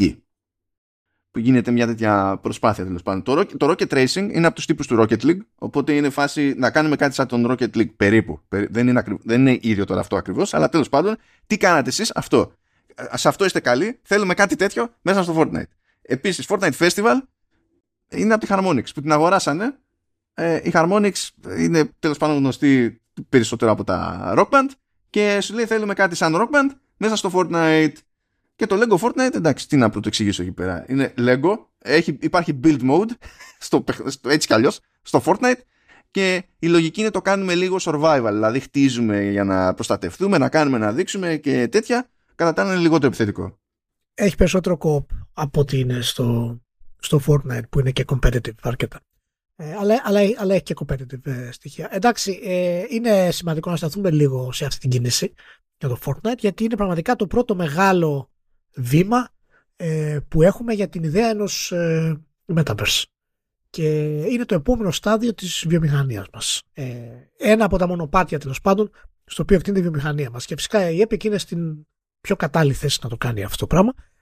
Όλες οι επιλογές αυτές είναι καταπληκτικές, καταπληκτικές δεν χρειάζεται να μιλήσουμε φυσικά για το Lego και όποιος δει και το τρέλερ και τα λοιπά θα καταλάβει γιατί πόσο εύκολο θα είναι ε, να παίξουν και παιδιά με ενήλικες μαζί και για οικογένεια και τα λοιπά και πόσο εύκολο θα είναι να πηγαίνουν από αυτό στο Rocket Racing να κάνουν κούρσες παραδείγματος χάρη ε, ή να ασχολούνται με τη, με τη μουσική. Είναι πραγματικά ε, και οι νέες, όλες αυτές οι νέες επιλογές είναι ανεπανάληπτες. Ε, και θα, θα εκτοξεύσουν το Fortnite σε επίπεδα τα οποία ε, ούτε ούτε μπορούμε να τα διανοηθούμε. Κάτι γνώμη μου. Δεν, τώρα δεν μπορούμε να διανοηθούμε τι είναι. Απλά ελπίζω και εγώ θεωρώ ότι είναι καλές κινήσεις αυτές. Ε, εντάξει, λί, λίγο μόνο μέσα μου λυπάμαι τις ομάδες του Rocket Racing και του ε, Fortnite Festival διότι ξεκινάνε μια διαδρομή που σημαίνει ότι για πάντα θα ασχολούνται με αυτό.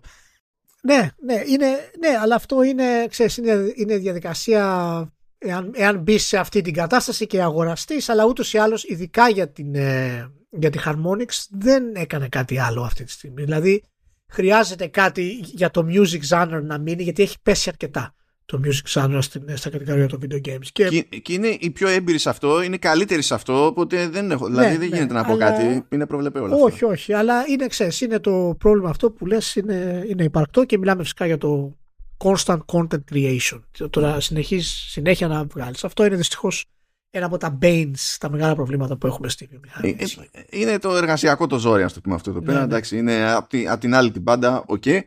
Ε, Όλε οι κινήσεις αυτές μου φαίνονται καλή φάση. Μάλιστα δεν ήταν ε, στο πρόγραμμα να σκάσουν όλα αυτά πάνω κάτω, πάνω τα. Απλά επειδή είχαν Κάποιο καθυστέρησε, λέει. Ήταν να βγει πιο νωρίς. Κάποιο καθυστέρησε και μετά συνειδητοποίησαμε ότι μπορούμε να τα κάνουμε όλα ένα πακέτο και να κάνουμε μπαμ. Και λέει, ε, το πήγαμε έτσι, δεν βαριέσαι. Και μέσα σε όλα αυτά, στην επικοινωνία για αυτή τη φάση, επειδή κάνουν, χώνουν διάφορους τέλος πάντων χαρακτήρες εδώ και εκεί, πάντα κάνουν κάτι co-promotions και ιστορίες. Ε, ρωτήσανε την Epic ε, πώς και δεν έχει γίνει κονέ με την Nintendo να σκάσει ο Μάριο. Two worlds collide. Αυτό θα είναι σαν να θες να φέρεις τον πλανήτη Άρη και την πλανήτη Αφροδίτη να τους ενώσεις. Να, κάνουν, να τα κάνεις ένα. Λοιπόν, παιδιά, μην τα, μην τα ρωτάτε. Έχουμε προσπαθήσει, λέει, εδώ και καιρό, λέει. Πιέζουμε, λέει. Λέει δηλαδή με τι ένταση έχετε πιέσει; Λέει, ξέρω εγώ, λέει, ποια είναι η λέξη που μπορούμε να χρησιμοποιήσουμε όταν προσπαθούμε να φτιάξουμε ένα διαμάντι. η πίεση που χρειάζεται, λέει, για να φτιάξουμε ένα διαμάντι. Αυτό το πράγμα. Ε, τώρα, παιδιά, είναι η Nintendo, δεν πρόκειται.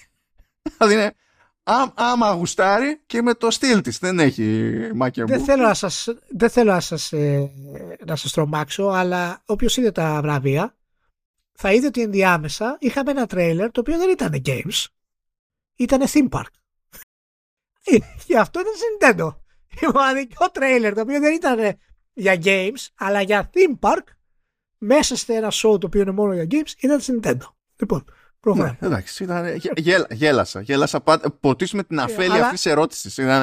Ναι, ναι, έχει πλάκα, έχει πλάκα. Λοιπόν, πρέπει να πάμε στον Nintendo θύμα. Είναι αδιανόητο. Πραγματικά εύχομαι να καταφέρουμε να πάμε κάποια Λοιπόν, κάτσα φύγουμε από Fortnite τώρα και να πάμε σε ένα από τα τζέρτζελα των ημερών. Έχουμε δύο τζέρτζελα στην πάντα τη Sony. Ε, έγινε ένας χαμούλης που τέλος πάντων στην Ελλάδα δεν μας αγγίζει, από σπόντα βασικά. Ε, δεν μας αγγίζει επειδή είμαστε σε αυτά τα θέματα ευτυχή συγκινή υποτίθεται ότι μπορούσε να αγοράσει ο κόσμος σε άλλες χώρες ε, ταινίες, σειρές κτλ. από το PlayStation Store. Ωραία. Ε, μεταξύ αυτών μπορούσε να αγοράσεις περιεχόμενο, δηλαδή παραγωγές, σειρές κυρίως από το Discovery.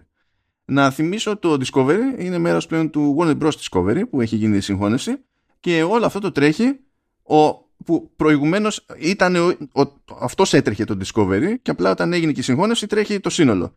Αυτό, αυτή η θεότητα που έχουμε ξανασχολιάσει εδώ, ο David Zaslav, που ε, λέγαμε ότι έχει vibe λαϊκής. Ε, και προκύπτει λοιπόν ότι κάποιο, κάποια σύμβαση λίγη, κάτι δεν ανανεώνεται, κάποιοι όροι ήταν κουλοί, ποιος πρωτοφταίει σε αυτή την υπόθεση και λέει ότι ε, και άρχισε να στέλνει ειδοποίηση Sony και λέει, θυμάστε 1300 σεζόν από τηλεοπτικά show Discovery που πουλάγαμε. Ναι. Θυμάστε που τα έχετε αγοράσει. Όχι, τα έχετε αγοράσει. Ναι, ναι, ναι.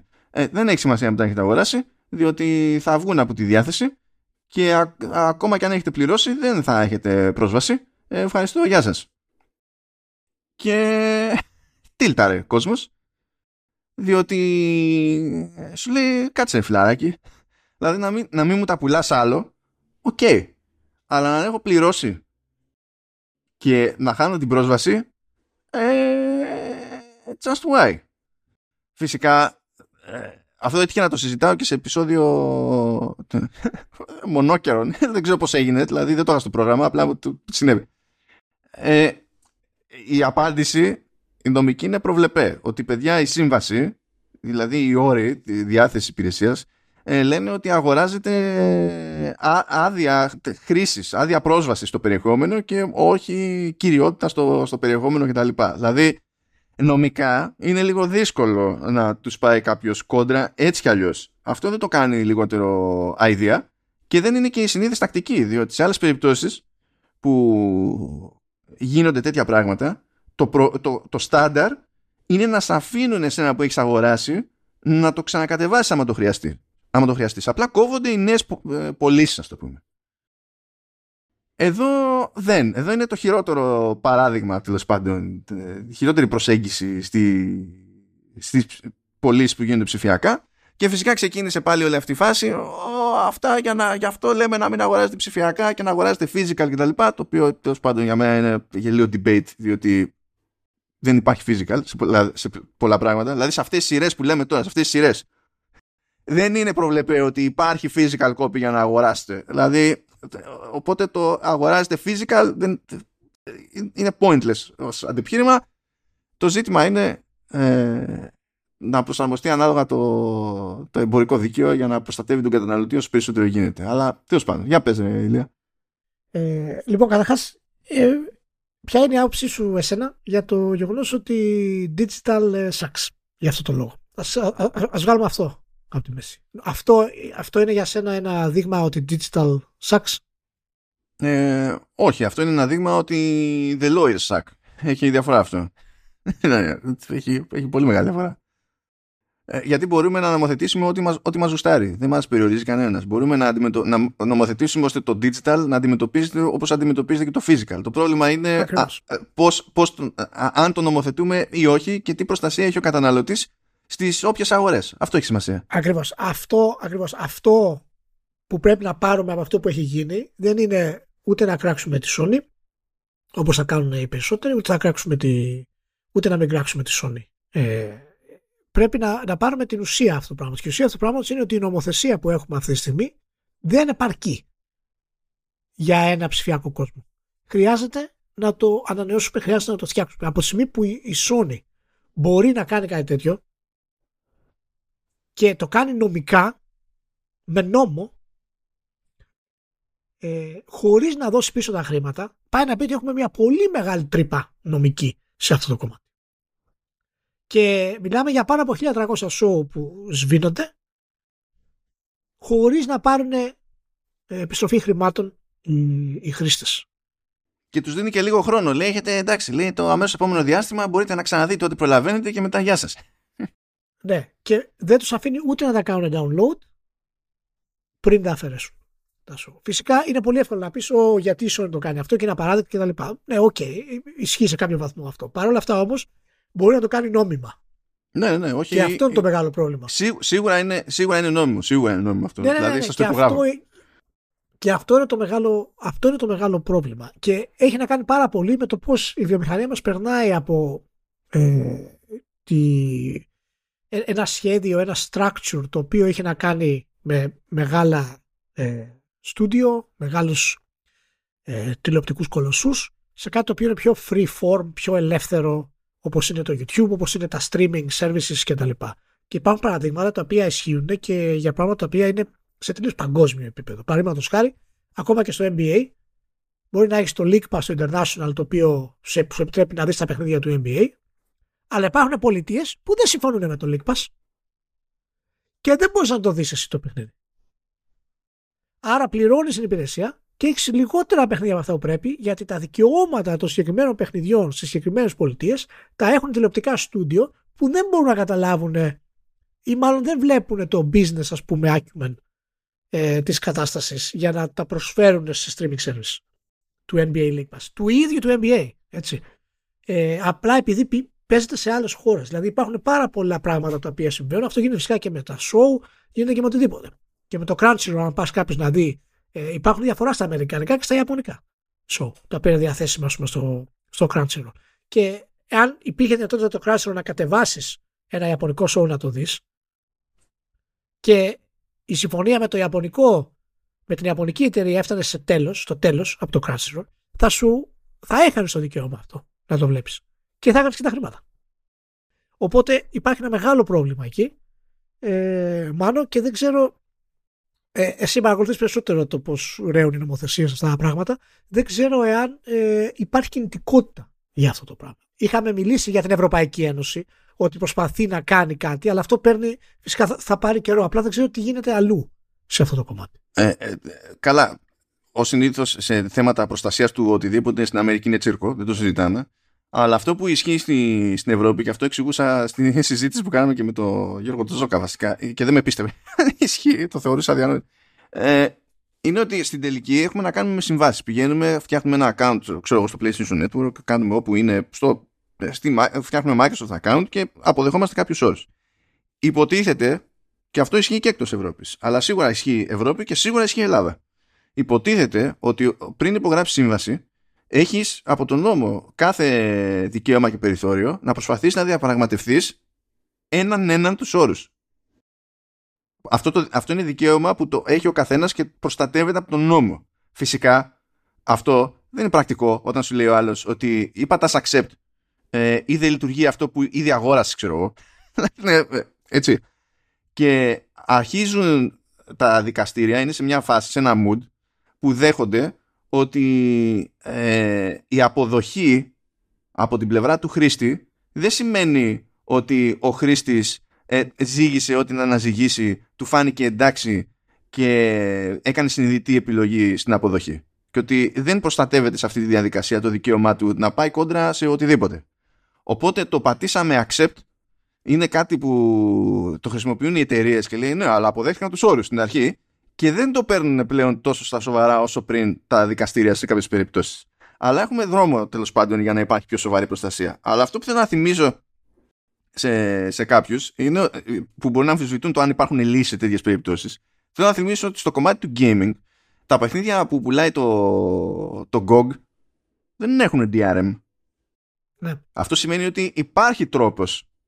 Επίσης, στη μουσική βιομηχανία, που δεν έχει την καλύτερη φήμη για το ποιόν του management, ε, στη μουσική βιομηχανία, οι αγορές ψηφιακής μουσικής δεν έχουν DRM εδώ και πάνω από 10 χρόνια. Δεν έχουν DRM. Ε, η διευκόλυνση και η προστασία του καταναλωτή σε αυτή την περίπτωση είναι ξεκάθαρα ζήτημα επιλογής και ρύθμισης. Δεν υπάρχει το ψηφιακό είναι για τα μπάζα ενώ το physical και το physical που το παίρνετε παίρνετε το δισκάκι κάποια στιγμή παθαίνετε από Discord πεθαίνουν όλα. Ε, δεν, δεν λειτουργεί τίποτα Δεν. Ε, υπάρχει, υπάρχει λύση. Αλλά με το να καθόμαστε και να λέμε «Ω, χίλιες φορές physical» δεν σπρώχνουμε προς τη λύση που μας συμφέρει. Απλά κάνουμε σαματά στα social, ξέρω. Το λέω, το, έχω βαρθεί να το λέω. Μα το Θεό, αυτό ειδικά έχω βαρθεί να το λέω. Πάμε, πάμε. Πάμε μπάντζι. Έχουμε το άλλο τζέρτζελο εκεί πέρα με Sony, που είναι πιο Sony τζέρτζελο όντως.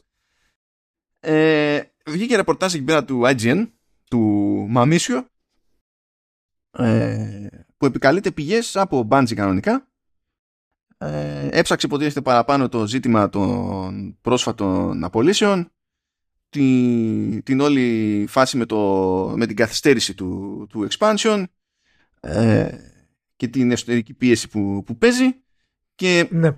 αυτό που προκύπτει από τις πηγές του πέρα από κάτι λεπτομέρειες που α, μας κόψανε benefits και τέτοια τέλος πάντων και σφίγγουν με το ζωνάρι κτλ είναι ότι παίζει όλα αυτά να γίνονται επειδή αν δεν πιάσει συγκεκριμένους στόχους στα οικονομικά η Bungie σε κάποιο για την ώρα προσδιορίστο χρονικό ορίζοντα τότε η, το κονέ που έχει κάνει με τη Sony κατά την εξαγορά δίνει το περιθώριο στη Sony να στείλει το διοικητικό συμβούλιο που αυτή τη στιγμή είναι μισό-μισό. Αποτελείται από άτομα της Bungie και από άτομα της Sony. Να στείλει το διοικητικό συμβούλιο και να πάρει πλήρως τον έλεγχο της Bungie. Αν ισχύει αυτό ε, ε, ε, εκείνη της Bungie που είδαν αυτόν τον όρο και είπαν ναι είναι κλόουν και ε, οφείλω να παραδεχθώ τον Jim Ryan για, για τέτοια μόντα. Δηλαδή, θα είχε, αν ήμουν ο Jim Ryan θα με είχε πιάσει νευρικό όταν θα μου λέγανε ναι, ναι, το έχουμε. Πάμε με αυτόν τον όρο στην, στην εξαγορά. Λοιπόν, ε, ένα γρήγορο ιστορικό, γιατί είναι το θέμα πολύ σημαντικό. Ένα γρήγορο ιστορικό πάρα πολύ γρήγορα. Έτσι, η Bungie ε, έγινε στην ουσία ε, subsidiary της Sony και με σκοπό να κάνει δύο πράγματα. Να προσφέρει τεχνολογία όσον αφορά τα live service λόγω του, του Destiny και ταυτόχρονα να είναι η εταιρεία που θα δώσει το OK στα games as a service της Sony. Έτσι θα προσφέρει και την τεχνογνωσία αλλά και την εμπειρία. Ε, και δεύτερον για να μπορέσει να της ε, δώσει ένα αποκλειστικό ε, παιχνίδι. Ε, το οποίο αυτό θα είναι το Marathon. Στην όλη συμφωνία ε, η, η Bungie ε, με τους τωρινούς όρους έχει το δικαίωμα να εκδώσει τα παιχνίδια της σε οποιαδήποτε πλατφόρμα. Και α είναι θηγατρική της Sony. Αυτό είναι μέρος του συμβολέου. Και ήταν ε, η βασική αιτία που ο Parsons είπε ναι, πάμε να το κάνουμε αυτό. Η δεύτερη ε, αιτία ήταν φυσικά, όχι η δεύτερη, αλλά το η ομπρέλα τέλος πάντων, ήταν ότι η Bungie είχε σημαντικά ε, οικονομικά προβλήματα, τα οποία γινόντουσαν όλο ένα και πιο σημαντικά, γιατί το ε, η συνεχή ας πούμε ανάπτυξη ε, και παραγωγή περιεχομένου για το Destiny της, ε, την τράβηξε από τα αυτιά. Και αυτό συμβαίνει σε όλες τις εταιρείες, οι οποίες είναι σαν την Bungie. Είναι εταιρείες οι οποίες δεν έχουν γίνει στην ουσία self-publishers όπως είναι παραδείγματος χάρη ε, η Epic που έχει άλλα revenues για να στηρίξει το Fortnite και μετά έγινε η εταιρεία του, του Fortnite. Η Bungie αυτό το σημείο να το κάνει αυτό το πράγμα και έκανε αυτή τη συμφωνία η οποία αρχικά ήταν μια πολύ καλή συμφωνία και μάλιστα είχαμε πει κιόλας ότι ε, ήταν πολύ ε, ε, σύμφωνη με την προϊστορία της Sony με εξαγορές. Γιατί η Sony πάντα τους developers τους έδινε ελευθερία. Και τους είπε, θα βγάλετε για μένα, αλλά κάντε ό,τι θέλετε. Βγάλτε horror, βγάλτε γυμνούς, βγάλτε ό,τι γουστάρετε. Απλά θα βγει για το PlayStation. Το ίδιο έκανε και, και με την Bungie αυτό. Τώρα, εάν ισχύουν αυτά τα πράγματα, θα, θα, θα βγω από τα ρούχα μου. Εάν ισχύει το πράγμα ότι στο, στο συμβούλιο έτσι το μετοχικό έχουμε τέσσερις της Bungie, τρεις της Sony και δύο και τρεις είναι, συγγνώμη. Και η ομπρέλα αυτού είναι ότι εάν δεν επιτεθούν τα οικονομικά δίνεται στη Sony το δικαίωμα ως μαμά εταιρεία να διαλύσει το διοικητικό συμβούλιο το εν λόγω και αυτό της δίνει δυνατότητα να κοντρολάρει την Bungie ολοκληρωτικά θα, θα φάω καρέκλες. Είναι μια τραγική συμφωνία εάν έδωσε το ok ο Parsons ε, για κάτι τέτοιο. Ρε clones, λέω clone τελείως. Γιατί δεν μπορείς να. Ε, δεν είναι σοβαρό, δεν είναι σοβαρό να κάνεις μια συμφωνία που για να λειτουργήσει υπέρ σου να προϋποθέτει ότι για πάντα SAE θα πιάνει στόχους την ώρα που είσαι ένα στούντιο που βασίζεται σε ένα παιχνίδι εδώ και δεκατόσα χρόνια. Ένα παιχνίδι. Μάνο, Μάνο στο, στο Συμβούλιο των Μετόχων το tie break για την ψήφο το έχει ο Parsons. Δηλαδή ο Parsons ο οποίος ήταν πίσω από τη συμφωνία της Bungie για να πάει στη Sony είναι και αυτός που έχει το tie break στην ψήφο για να πάρει τον έλεγχο της εταιρείας στη Sony. Γιατί αν πιστεύεις ότι η εταιρεία όπως είπες και εσύ θα φέρει αυτούς τους στόχους λίγο παραπάνω να τους ανεβάσει η Sony τους στόχους όχι πολύ, λίγο της δίνει νομικά το δικαίωμα να διαλύσει το διοικητικό συμβούλιο για να πάρει την εταιρεία υπό έλεγχο. Εάν έκανε τέτοιο πράγμα ο Parsons ακριβώς την περίοδο που η Bungie χρειαζόταν βοήθεια, τότε ήταν όλο αυτό το πράγμα στοχευμένο για να διαλυθεί η Bungie. Από τον ίδιο τον Parsons. Να διαλυθεί με την έννοια να πάει στη Sony. Ολοκληρωτικά. Σαν first party studio.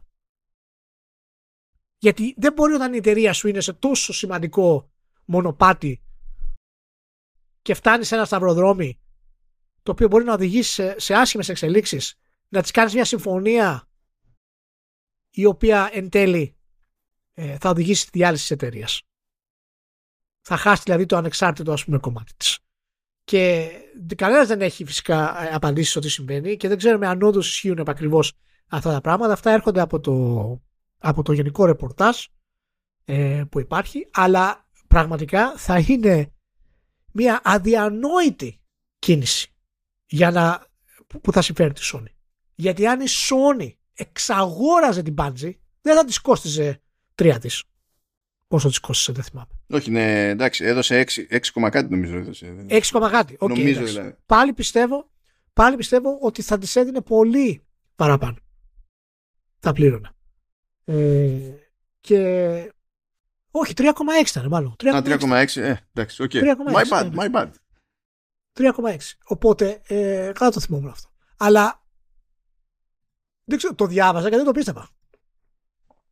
Λέω τώρα, κάντε πλαγά. Δεν υπάρχει περίπτωση. Έχουμε 100 απολύσεις της Bungie.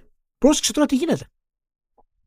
Επειδή η εταιρεία έχει πρόβλημα, μετά τη συμφωνία της Sony, έχει πάρει development funds χρήματα για να κάνει develop το Marathon την ώρα που κάνει develop το Destiny το, το τελευταίο expansion το οποίο πάει ένα χρόνο πίσω κόβει 100 δουλειές απολύει και γίνεται το συμβούλιο και λέει παιδιά έχετε πάει ένα χρόνο πίσω έχετε διώξει 100 άτομα.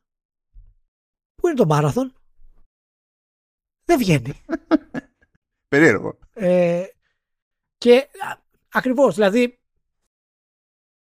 και, και, και μάλιστα πρόσεξε όταν, όταν απολύθηκαν τα 100 άτομα ο, ο Parsons βγήκε και είπε ότι δεν είναι δουλειά της Sony αυτό το πράγμα. Ναι, μα, α, α, αυτό ταιριάζει με τη λογική ότι τα κάνουμε εμείς, μπας και γλιτώσουμε το κανονικότατο takeover. Ναι, αλλά, ρε φίλε. Ναι, αλλά, ναι, αλλά, αλλά, αυτό δεν μπορείς να το προβλέψεις. Ε, ότι θα γίνει με αυτά τα νούμερα. δηλαδή τα νούμερα που προβλέπεις στο επιχειρηματικό σου πλάνο είναι εξάμεινα.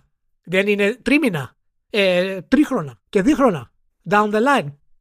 Τι προβλέπεις; θα, θα, θα μας τρελάνεις τώρα, δηλαδή, κύριε Πάσος, δηλαδή. Θα, θα, θα, θα βγω από τα ρούχα μου ολοκληρωτικά. Δεν αντέχω δηλαδή αυτό το πρόγραμμα. Και πώς ξαναδείς το, το τι θα γίνει. Έτσι, καλά, είναι τελείως ερωτικό, αλλά στο λέω σαν πιθανότητα. Εν τέλει, θα δημιουργηθεί πρόβλημα στην Bungie.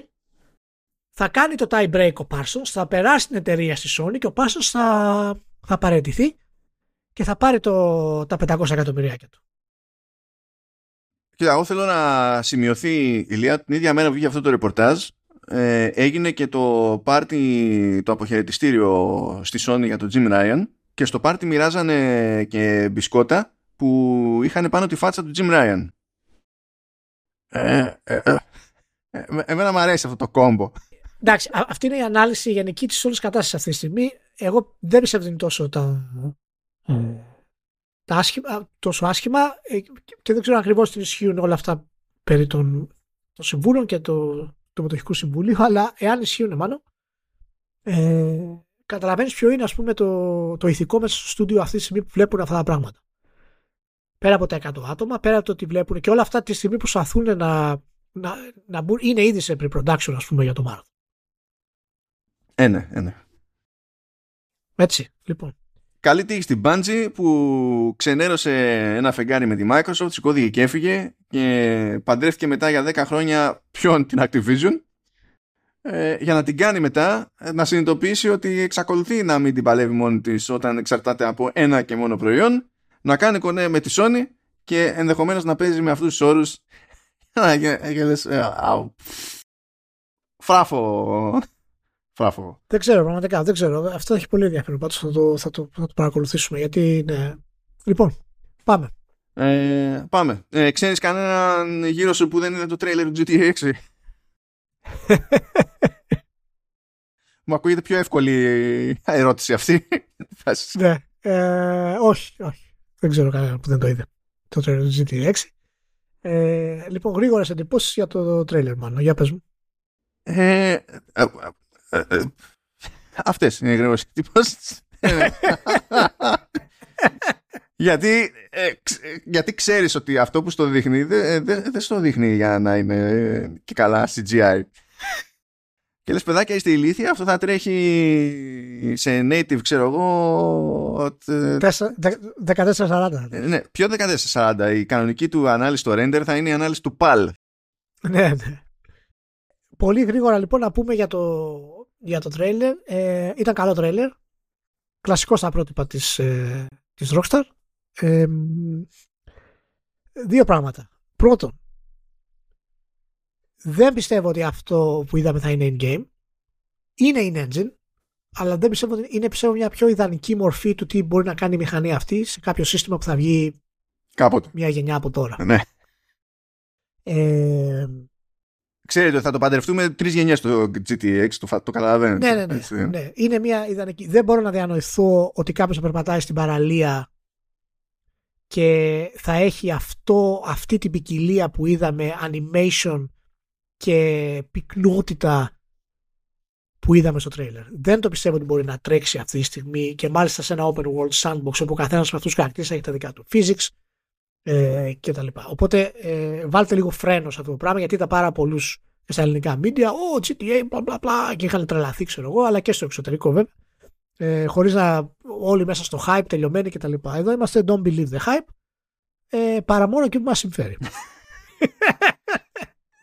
λοιπόν, αλλά πέρα από, τη, από την πλάκα, ε, ακόμα και να μην δούμε αυτό το τελικό αποτέλεσμα σε πραγματικό gameplay, ε, φαίνεται ότι είναι ε, ένα ακόμα στάδιο μετά το Red Dead Redemption 2 το οποίο παραμένει από τα κορυφαία παιχνίδια σε θέματα τεχνολογίας και γραφικών που έχουν στη βιομηχανία και βγήκε στο PlayStation 4 και δεν μου φαίνεται αδύνατο να, να είναι κοντά σε αυτό που είδαμε στο τέλος του παιχνίδι γιατί η εταιρεία αυτή δεν ξέρω πώς το κάνει αυτό το πράγμα Εντάξει, είναι, είναι άρρωστο αυτό. Σαν δείγμα είναι άρρωστο. Ακόμα, δηλαδή... Ναι, ακόμα και το Red Dead Redemption 2 όταν το είχα κάνει review στο PlayStation 4 Pro δεν μπορείς να πιστέψεις ότι αυτό είναι σε PlayStation 4. Πώς θα το πω δηλαδή. Δεν, είναι κάτι το οποίο είναι εξωπραγματικό.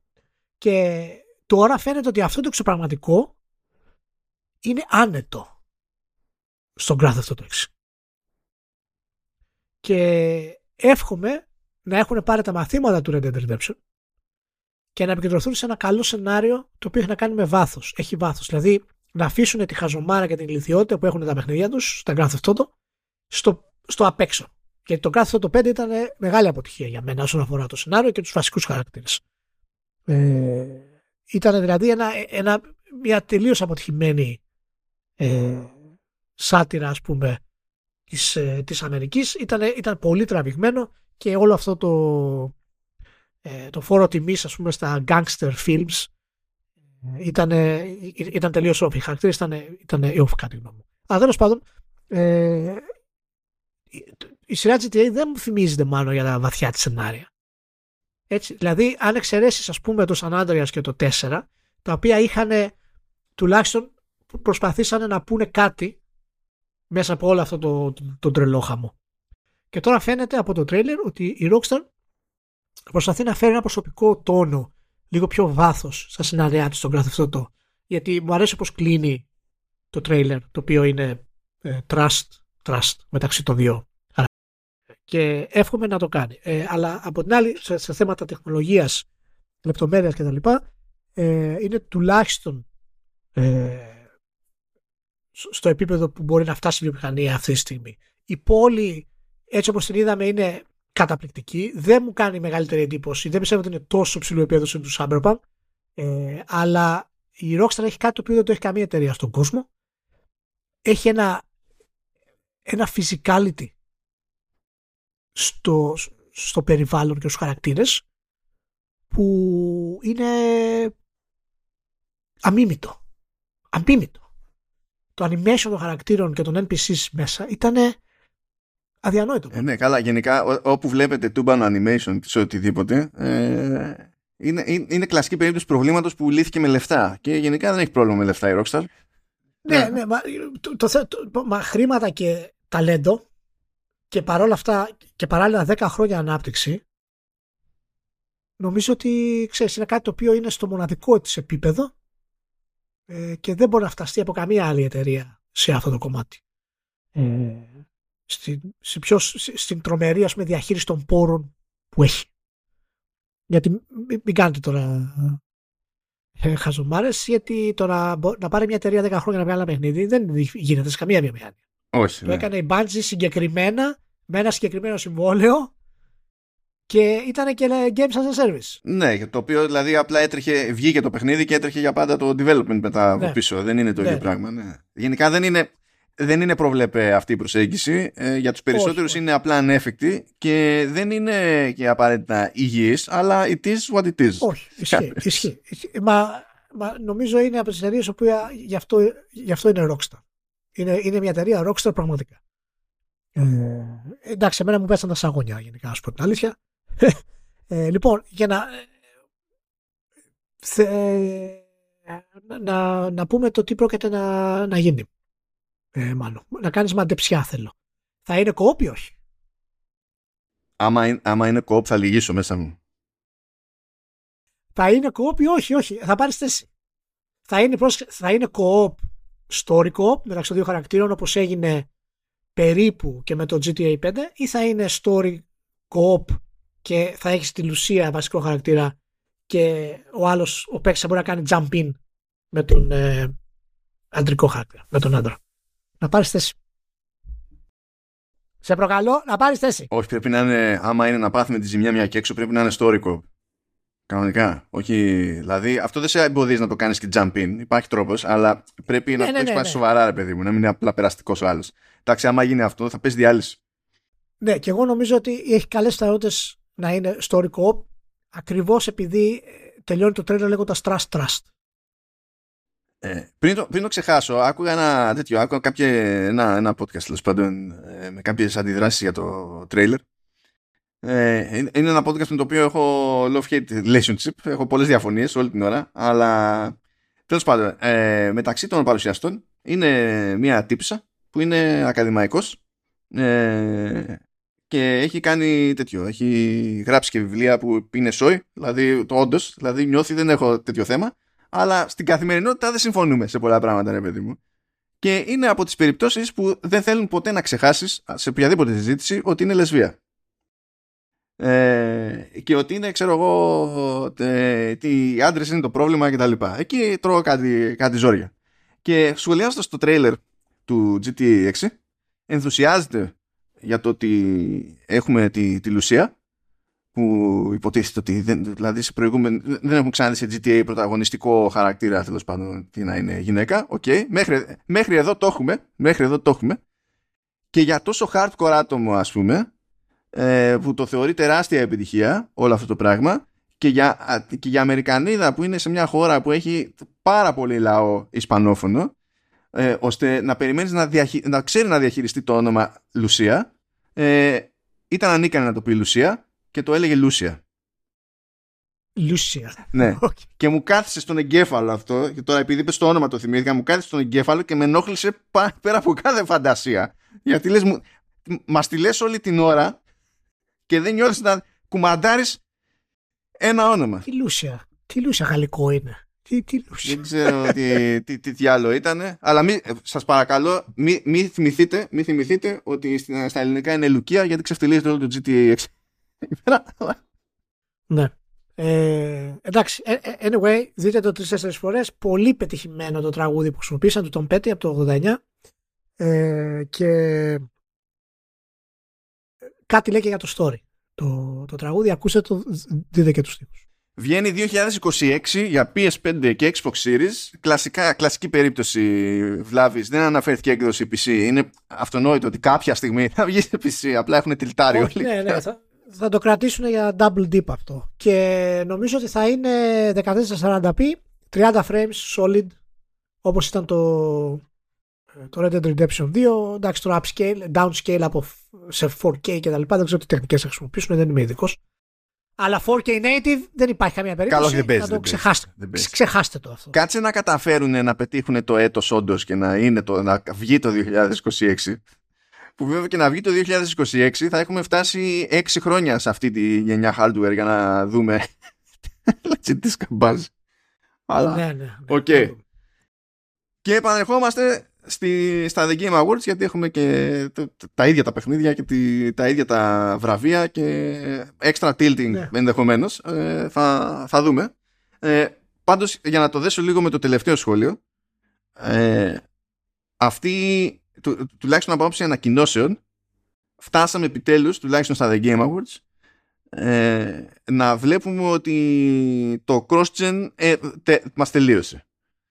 Και ότι σχεδόν οτιδήποτε ανακοινώνεται είναι ε, εμφανέστατα, δηλαδή απλά με την πρώτη ματιά σε ένα επίπεδο το οποίο απλά δεν, δεν παίζει, δηλαδή είναι αυτοκτονία που προσπαθείς να το κάνει, να υποστηρίξεις και παλαιότερο hardware Υπάρχουν μερικές εξαιρέσεις του Ιάπωνες που εξακολουθούν και κάνουν αυτό το περίεργο. Βγάζουν για PC, Xbox Series, PS5 και από την προηγούμενη γενιά PS4. Because reasons. Τέλος πάντων, το κάνουν που και που οι Ιάπωνες. Αλλά αφήσαμε αυτά τα κουλά με cross-gen. Μας πήρε. Τι είναι, έχει, είμαστε στα, τρία χρόνια, είδαμε πράγματα που στην καλύτερη θα βγουν στον τέταρτο χρόνο αυτής της γενιάς. Μας πήρε μόνο τέσσερα χρονάκια για να φτάσουμε ένα τέτοιο level.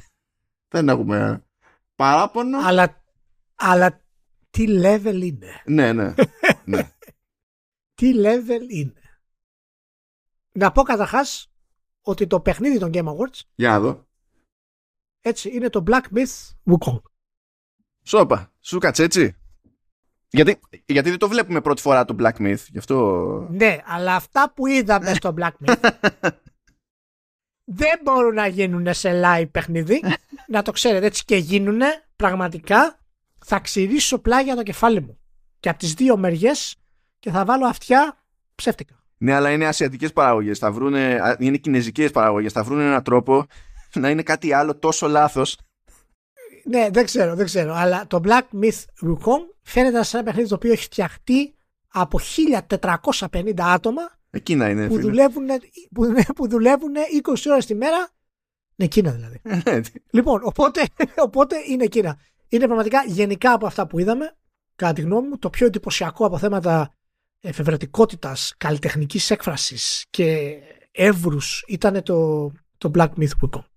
Έχεις κάτι τέτοιο εσύ, για να ξεκινήσουμε έτσι από το γενικό; Για, γιατί λέω να πούμε πρώτα τα events τα ότι μας έκανε εντύπωση παρουσιάστηκε στα γρήγορα και μετά στα βραβεία. Λοιπόν, κοίταξε να δεις. Δεν μπορώ, Έχω κι άλλα, αλλά αυτό ήταν το βασικό. μου. δεν μπορώ να, να μην σταθώ στο ότι σκάει ένα βίντεο από τη Sega σε mood just so you know ε, θα, θα είναι για τα επόμενα χρόνια αλλά ετοιμάζουμε νέο Shinobi, νέο Crazy Taxi νέο Jet Set Radio, νέο Golden Axe και νέο Streets of Rage δεν έχει σημασία καν τι θα είναι αυτά τα παιχνίδια είναι βγήκε η Sega και είπε τι θα κάνουμε στο The Game Awards; Θα κάνουμε αυτό και σοκαρίστηκα ε, στεναχωρήθηκα και λίγο για το friend of the show Σπύρο Ασιμπάκη γιατί ακ- ούτε έτσι φύτρωσε Virtual Fighter ούτε έτσι Όχι, όχι. δεν του κάνει κανένα στο χατήρι ποτέ Ωραία. Ωραία. Να πω και εγώ λοιπόν, να αναφέρω σε αυτό που λες, ότι και εμένα μου άρεσε πολύ η αναγέννηση ε, αυτής της κατάστασης. Δεν ήταν το επίπεδο του hype που περιμέναμε, ε, που είχε δημιουργηθεί πριν για τη Sega, αλλά ε, η διάθεση να επιστρέψει στις ρίζες της σε αυτό το επίπεδο και να τα επαναφέρει μπροστά, δείχνει ότι τουλάχιστον εμπιστεύεται ακόμα τα IPs, αλλά και τις ικανότητες γενικά ε, για, για τα remakes. Ε, ίσως είναι και ένα από τα θετικά που έχουν τα remakes όταν πας για τίτλους, το έχω ξαναπεί αυτό, που είναι πολύ πίσω και είναι στην ουσία unplayable ε, σήμερα. Ε, οπότε είναι, ε, εντάξει, το, το Jet Set δεν είναι unplayable, είναι αιώνιο, Καλά, ναι. αλλά δεν με σαπίσει ο Σπύρος, αλλά γενικά νομίζω ήταν αυτό. Λοιπόν, οπότε ας το πάμε έτσι. Δεύτερο μέρα που μου έκανε εντύπωση και θα μου λες τη γνώμη σου, ήταν το... Κάτσε να αποφασίσω γιατί δεν έχω... Ήταν το Light No Fire. Αυτή είναι η αποφάση μου. αυτό είναι σου έκανε εντύπωση αυτό είναι εντάξει είναι σκάει μέρα και λέω έχει, έχει Death Wish το παλικάρι έχει απλά Death Wish Λοιπόν, ναι, έχει, έχει Death Wish και γι' αυτό το, το βάζω. Γιατί είναι, είναι ένα, ένα πολύ καλό γύρισμα 360 το να επανέλθεις σε αυτό το stage και να ανακοινώσει το πιο φιλόδοξο space παιχνίδι cooperation multiplayer που έχω εγώ συλλάβει ποτέ. Καλά, δεν είναι και space, γιατί σας λέει θα είσαι σε ένα πλανήτη, Ε, ξέρω εγώ. Δεν είναι πιο space. Ναι, ναι, ναι, τέλος πάντων. Space το λέω γιατί έχει και, μπορείς να πετάξεις και να πας στο, στην ε, στρατόσφαιρα, ξέρω εγώ, από πάνω. Αλλά είναι, είναι περισσότερο για μέσα στον πλανήτη. Αλλά έκανε αυτό που ήθελε να κάνει πάντα ε, μια εταιρεία. Να βγάλει ένα κόσμο ο οποίος να είναι γη σε έκταση. Αυτό λέει θα κάνουν. Και έτσι δεν χρειάζεται να παίζετε World of Warcraft και να είναι οι πόλεις 5 λεπτά μία από την άλλη. Θα είναι κανονική γη και θα πίζετε 150 ώρες gameplay για να πάτε από το ένα σημείο στο άλλο. Και αυτό φάνηκε πραγματικά εξαιρετικό. Είναι multiplayer co-op. Ε, λέ- ε, λέει όλοι οι παίκτες θα είναι στον ίδιο πλανήτη πάνω. Ε, expect chaos. Ε, ε, ε, μ' άρεσε που είπε ότι ναι, στην ουσία θα είναι ε, ε, το πρώτο πραγματικό open world. Ε, Ναι, ναι, γιατί είναι, είναι όλος, είναι κανονικές οι, οι διαστάσεις είναι κανονικές. ναι, φάση θα έχουμε βουνά που θα είναι τεράστια και θα πρέπει να καλύψετε αυτή Ναι. την, την απόσταση, αυτό το υψο- το υψόμετρο Κανονικά. για να φτάσετε πάνω, ξέρω εγώ ναι, και τέτοια. ναι, κανονικά.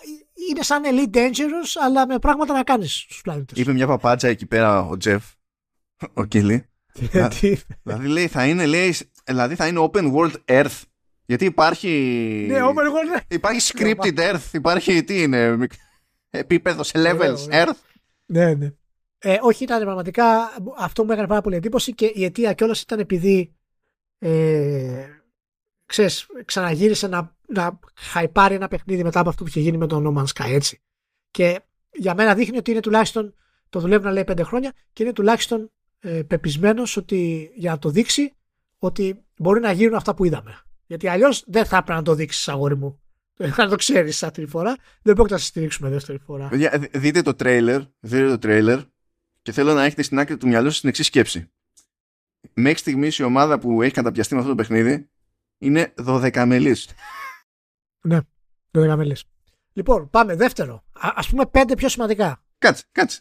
Είπες, κάτσε να σου πω εδώ πέρα. Εμένα Εσύ, εσύ, σειρά σου τώρα. ναι. μου κάτσε ε, που δεν το περίμενα και δεν ε, ευθύνεται γι' αυτό μάθημα Κόνεχερ. Το, το Exodus. Ε, Αφού, αφού έχεις αγάπη για το Mass Effect, εσύ γι' αυτό. Άσε τα, αφού ξέρω. Ε, βασικά το, είναι, είναι, το, είναι το concept. Είναι το concept ότι ως παίκτης κάνεις κάποια πράγματα και επειδή ταξιδεύεις στο διάστημα υποτίθεται με την ταχύτητα του φωτός ε, αυτό σημαίνει ότι περνάει ο χρόνος στον προορισμό σου τέλος πάντων ή όπου θες να, να πας τελείως αλλιώς. Οπότε κάνεις εσύ κάτι κάπου και οι, επι, οι πιθανές επιπτώσεις στο, στο μέλλον είναι ερωτηματικό και είμαι πολύ περίεργος να δω πώς θα αποδίδεται αυτό στο, στο παιχνίδι. Δεν είναι καθόλου εύκολο σαν φάση.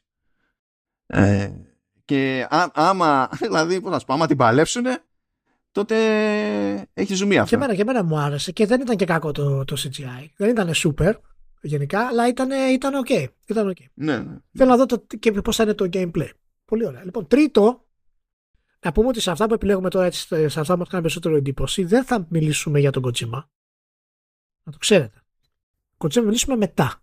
Έτσι, θα κλείσουμε με τον Kojima. Να το ξέρετε. Είναι μετά τα βραβεία ο Kojima.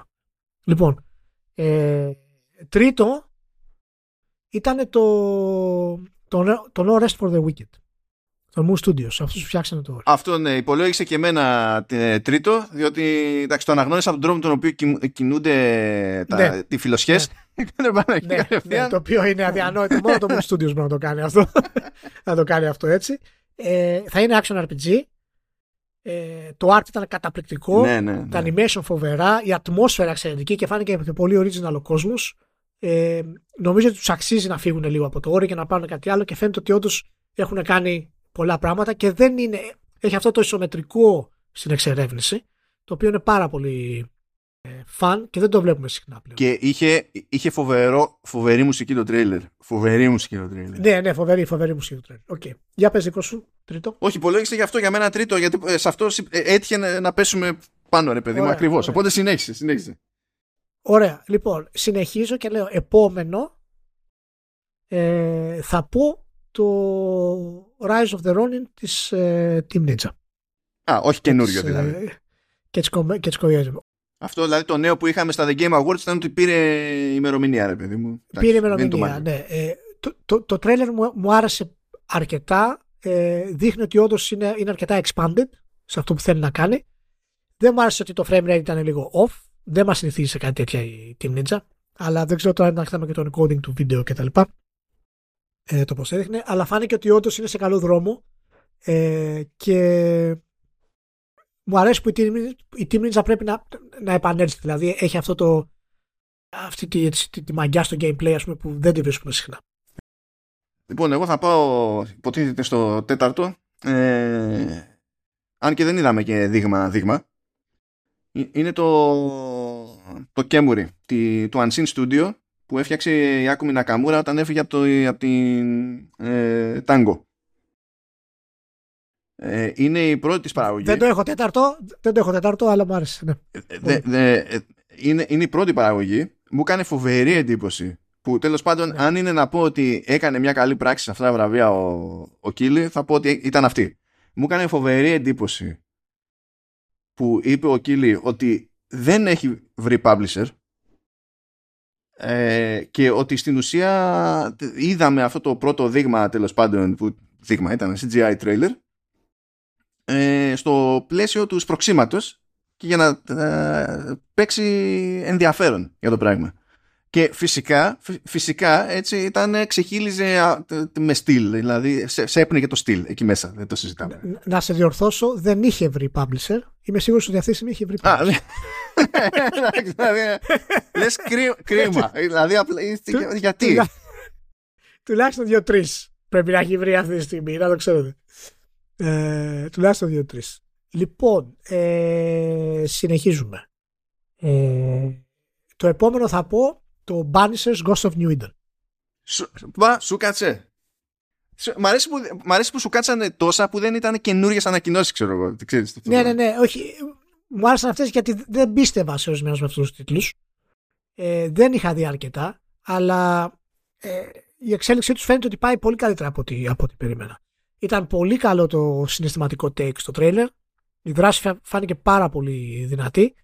Ε, και μου άρεσε πάρα πολύ και το, και, και το art direction. Δεν ξέρω αν θα βγει αυτό το πράγμα, αλλά αυτό το double fast ας πούμε, που έχουν με τους χαρακτήρες μου φαίνεται θα είναι καλό. Κοίτα το cool, καλά στη, στη μάχη τουλάχιστον στο hands-on προμηνών ήταν λίγο, δηλαδή ήταν προβλεπέ, δεν είχε κάτι ξέρεις ιδιαίτερο, αλλά αυτό που έχει ζουμί στο Banishers ε, είναι ότι με το που ξεκινάς το παιχνίδι στην ουσία προκύπτει τριβή, προκύπτει πίεση διότι η τύπησα που και καλά είναι, είναι ζευγάρι, είναι Red και Antea, παιδί μου. Είναι και οι δύο Banishers και υποτίθεται ότι δεν γουστάρουν τα φαντάσματα, βλέπουν φάντασμα, κάτι πρέπει να κάνουν, ρε παιδί μου, για τη φάση. Και σκοτώνεται η Antea και πηγαίνεται και αυτή φάντασμα και προφανώς δεν το γουστάρει κανένας. Αλλά το ότι δεν κάνει κάτι ο Red για να στείλει το φάντασμά της υποτίθεται ότι είναι κόντρα στο, στον κώδικα των Banishers οπότε ξεκινάς το παιχνίδι έχοντας ήδη κάνει παρατυπία. Και σε βάζει το παιχνίδι σε μια λογική ότι κοίταξε να δεις αναλαμβάνεις υποθέσεις της λύνης βγάζεις κάποιο συμπέρασμα και μπορείς το τάδε πνεύμα να το κάνεις banish ή ascent που είναι σαν να, σαν να λέμε ξέρεις η light, το light choice και το dark choice κατά μία έννοια αλλά ξέχωρα σε αφήνει να κάνεις blame κάποιον και τότε του παίρνεις την ψυχή και τη δίνεις στην αντέα στην προσπάθειά σου να την επαναφέρεις στη ζωή το οποίο υποτίθεται ότι είναι κατευθείαν ηθικά άθλιο. Και σου δίνει το περιθώριο, ε, ε, εκεί είναι, σε αυτό το ζύγι είναι που θα, που θα βγει ή, ή, ή θα πεθάνει αυτό το παιχνίδι, πιστεύω. Αλλά από ατμόσφαιρα και ερμηνείες ήταν τούμπανο σε κάθε δείγμα που έχω δει και νομίζω ότι υπάρχει μια πιθανότητα να το πουλήσουν αυτό, ρε παιδί μου. Αλλά εντάξει. Λοιπόν, και τι να βάλω εδώ πέρα για, για πέμπτο; Ε, να βάλω κάτι ας, ας, βάλω κάτι πιο κουλό γιατί να μην κάνω το ότι ε, Brothers A Tale of Two Sons remake που τέλος πάντων ε, δεν, όχι, δεν είναι το σημα, ε, σημαντική εξέλιξη αλλά έχω αδυναμία σε αυτό το παιχνίδι. Δεν θα το βάλω αυτό. Να βάλω και κάτι έτσι πιο καμένο. Να βάλω το Thrasher που είναι από τον τυπά του Thumper. Ε, αυτό είναι παράνοια. Το ότι, δηλαδή και το Thumper ήταν παράνοια. Δηλαδή αυτό το βλέπεις και λες είμαστε σίγουροι ότι δεν είναι του Jeff Minter. Αλλά δεν είναι του Jeff Minter. ε, είναι, γενικά άμα μου δώσετε κάτι το οποίο έχει δράση, δεν είναι rhythm game και πηγαίνει και δένει αρμονικά με τον ήχο και τη μουσική, βλέπε ρεζ. Ε, κατευθείαν έχω, έχω πρόβλημα. Πηγαίνω εκεί, κάνω zero in, παπ, τρώω. Ωραία, ωραία, ωραίο. Ε, εγώ θα κλείσω ε, εντάξει, είναι και μερικά άλλα βέβαια, αλλά νομίζω θα επιλέξω το Lost Records της Don't Not. Και θα το επιλέξω γιατί ακόμα πιστεύω ότι η εταιρεία έχει την ικανότητα να πει καταπληκτικής ιστορίες. Και μπορεί το, το Life Strange να είναι το πρώτο να είναι για μένα τα καλύτερα παιχνίδια των τελευταίων 15 χρόνων, ας πούμε. Ε, τα επόμενα, οι επόμενες προσπάθειες δεν με ικανοποίησαν σε, σε ίδιο επίπεδο. Ήταν πολύ τραβηγμένες, ήταν είτε πολύ woke σε κάποια σημεία αν θέλετε να το πείτε ε, αλλά, αλλά δοσμένα με κακό τρόπο δεν με νοιάζει το woke ως woke αλλά είτε ξέρω εγώ το, το επεισοδιακό δεν τέριαζε πάρα πολύ για το Live Strange 2 οπότε ε, το Lost Records φαίνεται ότι είναι μια καινούρια αρχή έχει νέο κόσμο, νέο τίτλο ε, και εύχομαι να, να τους πάει καλά και από ό,τι φαίνεται θα έχει και τέσσερις πρωταγωνιστές Λοιπόν, να πάμε στα βραβεία για να πιάσουμε τα κοντζίμα.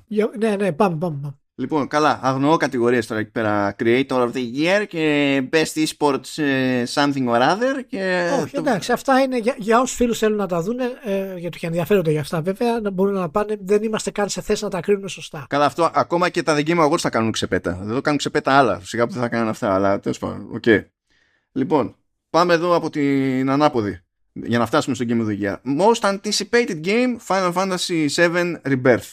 Εναλλακτικέ ήταν Hades 2, Like a Dragon Infinite Wealth. Δεν κατάλαβα πώς, πώς μπήκε αυτό στι υποψηφιότητε, εντυπωσιάστηκα θετικά. Star Wars Outlaws, Tekken 8. Τώρα τι να πω, μεταξύ Final Fantasy 7 Rebirth και Star Wars Outlaws. Ε, εντάξει, ναι, εντάξει. Okay, εντάξει, λοιπόν. Ε, best Adaptation είχαμε Castlevania Nocturne, Gran Turismo, The Last of Us, Super Mario Bros. Movie και Twisted Metal. Και το πήρε το The Last of Us, δεν ήταν ιδιαίτερα περίεργο. Η μοναδική εναλλακτική που θα βγάζει νόημα πιστεύω θα ήταν το, το Mario ενδεχομένως. Το Nocturne είναι σόι, αλλά δεν νομίζω ότι είναι πιο σόι από το προηγούμενο Castlevania. Οπότε είναι λίγο debatable. Το, το Twisted Metal τώρα μην μπούμε εκεί πέρα έτσι. Ε, θέλω, ε, γιατί το σημείωσα και αυτό την ώρα που το έβλεπα, για κάποιο λόγο έχουμε αρκετές ενδιαφέρουσες επιλογές που μπορούν να ξεχωρίσουν ώστε να υπάρχει κατηγορία Best Adaptation. Αλλά σύμφωνα με τα λεγόμενα του Κίλι που τα σχολιάζαμε την περασμένη εβδομάδα, ε, ε, δεν είναι εύκολο να έχουμε κατηγορία Best Remake, διότι θα βρίσκουμε αρκετά remakes μέσα σε ένα έτος ώστε να έχει ενδιαφέρον η κατηγορία. Θα βρίσκει αρκετά adaptations ρε, από αυτό τέτοιο. Από αυτό τέτοια. ναι, τι, μα, τι να σε πω, ας πούμε. Δηλαδή, ε, τι, τι, τι, να πω, κάτι τέτοιες ατάκες είναι για τον παίοντα του ανακρέοντα. Άντε να βάλω κι εγώ ένα explicit σε αυτή τη ζωή. Λοιπόν, ε, best multiplayer. Λοιπόν, Baldur's Gate 3. Best multiplayer, Baldur's Gate. Οι ανακτήσει ήταν Diablo 4, Party Animal, Street Fighter 6 και Super Mario Bros. Wonder. Ήταν λίγο κουλή αυτή η κατηγορία. Γιατί βάζουν και το co μέσα. Και ναι, ναι, είναι λίγο, είναι λίγο περίεργη, δύσκολη αυτή η κατηγορία. Ε, δεν μπορώ να πω ότι το Baldur's Gate 3 δεν το αξίζει, αλλά απ' την άλλη είναι, νομίζω είναι πολύ λίγος κόσμος που το έπαιξε multiplayer το Baldur's Gate 3 γιατί είναι δεν το τελειώσεις multiplayer. Είναι, θα πρέπει να Καλά, κα, εντάξει, κάτσε να πεταχτούν, κάτσε να πεταχτούν όλοι αυτοί που το παίζουν split screen και θα δεις τι έχει να γίνει. Καλά, καλά, όχι, μην, μην, το πει κανένας αυτό. Όποιος το παίζει split screen, να κλείσει το podcast. Όποιος το παίζει split screen, κλείσιμο podcast, unsubscribe από το podcast. Σας το λέω. Μην μου πείτε το παίζει split screen, το Buzz και 3, το οποίο μόνο η οθόνη του Buzz και 3 για το inventory πιάνει όλο το screen. Αν έχετε 75 inches. Έτσι. Και θα το παίζει split screen, θα μου γυρίσει τα μάτια. Πάμε. Best Sports Racing, αυτή η αγαπημένη κατηγορία που δεν βγάζει ποτέ νόημα. Ε, πήρε το Forza Motorsport με εναλλακτικές The Crew Motorfest, ε, EA Sports FC 24, F1 23 και Hot Wheels Unleashed 2 Turbocharged. Ε, εντάξει, πιστεύω βγάζει νόημα. Αυτό που δεν βγάζει νόημα είναι ότι οι τύποι της Turn 10 που φτιάχνουν το Forza ε, μετά από τόσα χρόνια δεν έχουν ενημερωθεί ακόμη ότι η σωστή προφορά είναι Forza και όχι Forza. Το ότι δεν είστε Ιταλοί δεν μας ενδιαφέρει. Δηλαδή δεν, δεν φύτρωσα από το πουθενά αυτή η λέξη και δεν ξέρετε τι να την κάνετε. Ε, Best Simulation Strategy, άλλη μια καλή, ε, κουλή κατηγορία βασικά, ε, αλλά γέλασα απίστευτα. Ε, το πήρε το Pikmin 4 και άκουνα εναλλακτικές. City Skylines 2, δεν έχει καμία ελπίδα με αυτό το λανσάρισμα. Company of Heroes 3, ok. Και έχει άλλα δύο από Nintendo. Advance Wars 1 και 2 το Reboot Camp και το Fire Emblem Engage. Σκάσαμε σε Simulation Strategy και 3 στα 5 ήταν Nintendo. είναι, είναι, και είναι σαν RPG κιόλας. το Fire Emblem Engage. Οπότε εντάξει, τέλος πάντων, είναι δύσκολες κατηγορίες αυτές ούτως ή άλλως. Μπράβο για το Pikmin πάντως. Ναι, μπράβο. Ναι, όχι, γιατί παιδιά ήταν καλό το Pikmin. Πολύ καλό, πολύ καλό το Pikmin 4. Uh, best Family, καλά προβλεπέ. Best Mar- uh, Super Mario Bros.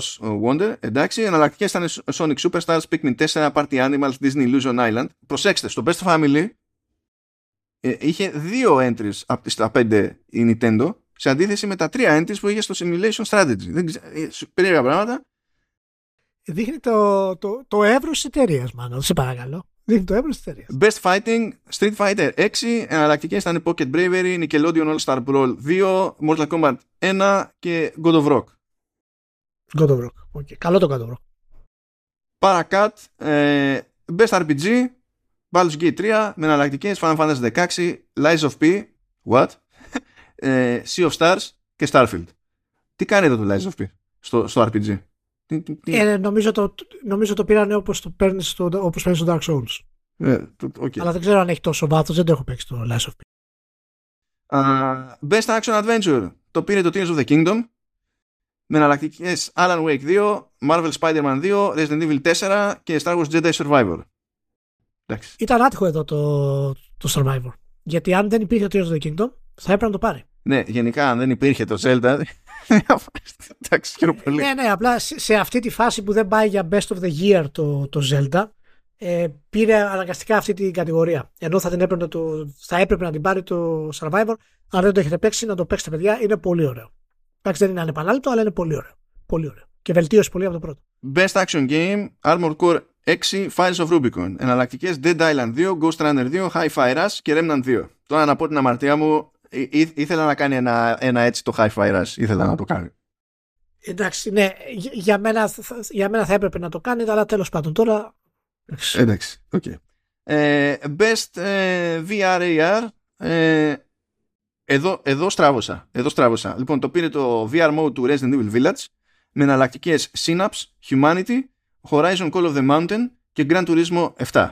Εκτός του ότι έπρεπε να πάει... Ε, ε, ε, όχι απλά ήταν λάθος, όχι απλά ήταν λάθος, ε, μπήκε στο διαγωνιστικό το VR mode του Resident Evil Village με τα βραβεία την απονομή να γίνεται στις 7 Δεκεμβρίου και το VR mode να βγαίνει στις 8 Δεκεμβρίου. Τι κάγκιο ζηλίκι είναι αυτό; Δηλαδή κάναμε κολοτούμπα για να προλάβουμε να χώσουμε κάτι το οποίο δεν έχει κυκλοφορήσει καν. Δεν, είναι λάθος αυτό το πράγμα. Ε, δεν αξίζει καν, δεν έχει φτιαχτεί καν για VR.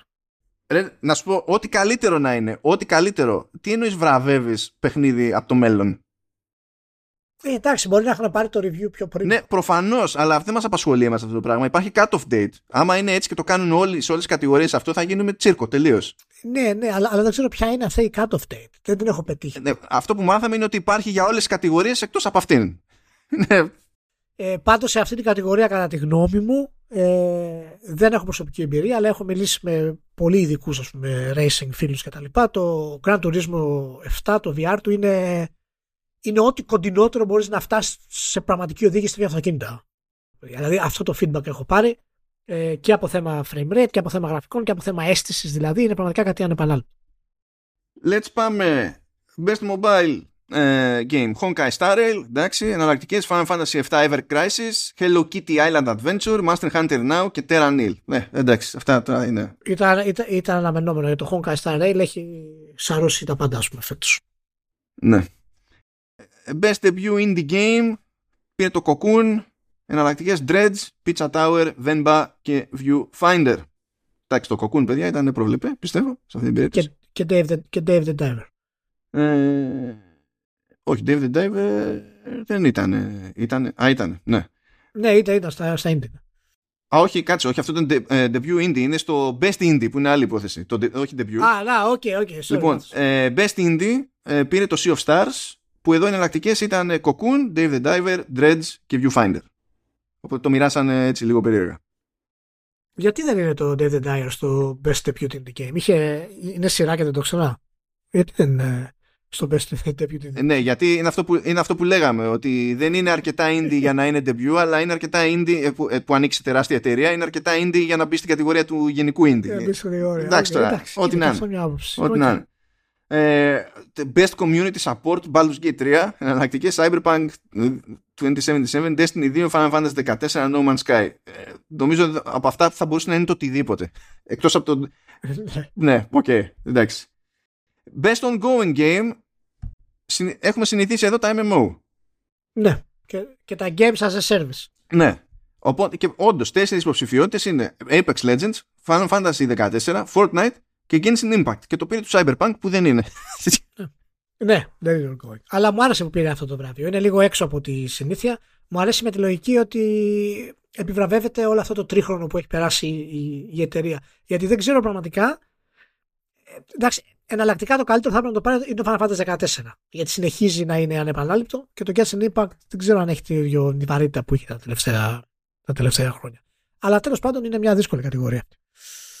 Συνεχίζουμε ε, ε, ναι, σωστά. Games for Impact. Ε, Chia. Εναλλακτικές Space for the Unbound. Chance of Senar. Το Chance of Senar ήταν πολύ καλή φάση βασικά. Ε, Goodbye Volcano High, Terra Nil και Venba. Innovation and Accessibility. Πήρε το Forza Motorsport. Εναλλακτικές Diablo 4, Hi-Fi Rush, Marvel Spider-Man 2, Mortal Kombat 1 και Street Fighter 6. Χαρακτηριστικό φαινόμενο το ότι έχουμε δύο fighting games που είναι ε, πολύπλοκη κατηγορία γενικά, πολύπλοκο είδος και σκάσανε έστω και με ψηφιότητες για accessibility. Uh, best Performance, Neil Newborn από Baldur's Gate 3, με εναλλακτικές Ben Starr από Final Fantasy 16, Cameron Monaghan από Star Wars Jedi Survivor, Idris Elba από Cyberpunk 2077 Phantom Liberty, Melanie Liebert από Alan Wake 2 και Yuri Lowenthal από Marvel Spider-Man 2. Εδώ έγινε τελείως το προβλεπέ, τελείως δηλαδή το, το φωσφανάρι σε αυτή την περίπτωση πιστεύω. Δηλαδή το αυτονόητο θα, θα, θα πάει και. Λοιπόν, κοίτα να δεις. Ε, είναι αυτονόητο λόγω του impact που είχε το Baldur's Gate 3 ε, στο παιχνίδι.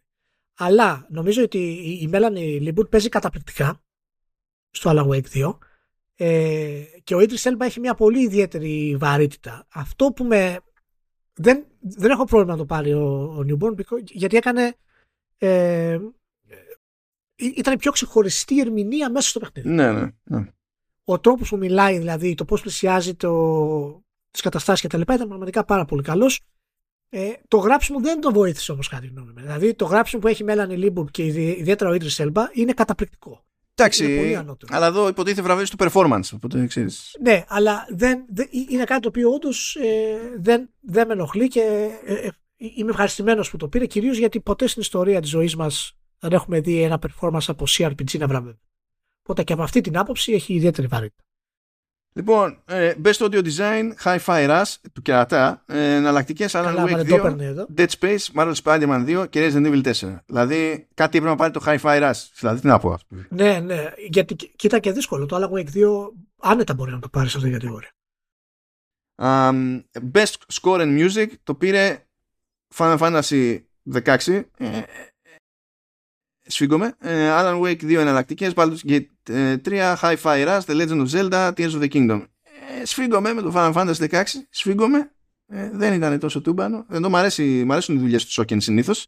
Ενώ το, το, το ξενερώναμε του Χαμαούζου που ήταν σε προηγούμενα Final Fantasy. Ε, δεν ήταν τόσο. Τέλος πάντων. Best Art Direction, Alan Wake 2 και εναλλακτικέ Hi-Fi Rush, The Legend of Zelda Tears of the Kingdom, Lies of P και Super Mario Bros. Wonder. Εδώ είναι σφαγή. Εδώ τι να, τι να πει σε αυτή την κατηγορία. είναι... Όλοι έχουν επιχείρημα. Από πάνω που το πιάσει. Best Narrative, Alan Wake 2 και εναλλακτικέ Baldur's Gate 3, Cyberpunk 2077 Phantom Liberty, Final Fantasy 16, Marvel Spider-Man 2. Λοιπόν, άμα μου έλεγε Phantom Liberty θα έλεγα το έχουμε. Baldur's Gate 3 θα, το, θα έλεγα το έχουμε από άποψη τέλος πάντων. Ε, ε, πες, ε, έχει την... πολλές ανστάσεις. ναι, απλά ξέρεις, είναι και ο όγκος του έργου τέτοιος που έχει προφανώς θα λυγίσει με τρόπο που δεν κινδυνεύουν άλλα όπως το Alan Wake 2 ας πούμε και τέτοια θα πω τέλος πάντων okay. και το Alan Wake 2 το Alan Wake 2 αλλά Final Fantasy 16 not so much και Spider-Man 2 ούτε με σφαίρες yeah. Ναι. εντάξει απλά όχι Best Game Direction Alan Wake 2 εναλλακτικές ε, Baldur's Gate 3 The Legend of Zelda, Tears of the Kingdom, Marvel Spider-Man 2 και Super Mario Bros. Wonder. Και φτάνουμε bam bam Game of the Year που το πήρε το Baldur's Gate 3 και εναλλακτικές ήταν Alan Wake 2, The Legend of Zelda, Tears of the Kingdom, Marvel Spider-Man 2, Resident Evil 4 και Super Mario Bros. Wonder. Έγινε λοιπόν. Ε, πώς το θες να κρίνιαξεις, δεν ξέρω. Ε, δεν θα κρίνιαξω. Εντάξει. Okay. Δεν θα κρίνιαξω. Και δεν θα γκρινιάξω γιατί το Alan Wake κάνει πράγματα τα οποία επιχειρεί να κάνει πράγματα τα οποία κανένα από τα παιχνίδια δεν Λες για το direction τώρα, εσύ, έτσι, γιατί εκείνη που το πήρε το... Ναι, ναι, για, για, για, για, για το direction. Όχι, νόμιζα για το Game of the Year, εγώ περίμενα να γκρινιάξει για το Baldur's Gate. Όχι, όχι, θα το κάνω και αυτό. Απλά θέλω να κλείσω τα, τα, τα, τα προηγούμενα λίγο. Οπότε κάνω λίγο backup. Ε, αυτό το πράγμα. Ε, narrative και direction που τα παίρνει είναι, είναι, είναι ok. Το Alan Wake το 2 ε, και ήθελα να πω πριν, αλλά ξέχασα γιατί προχώρησα σίγουρα από το narrative, ότι εάν το Final Fantasy 16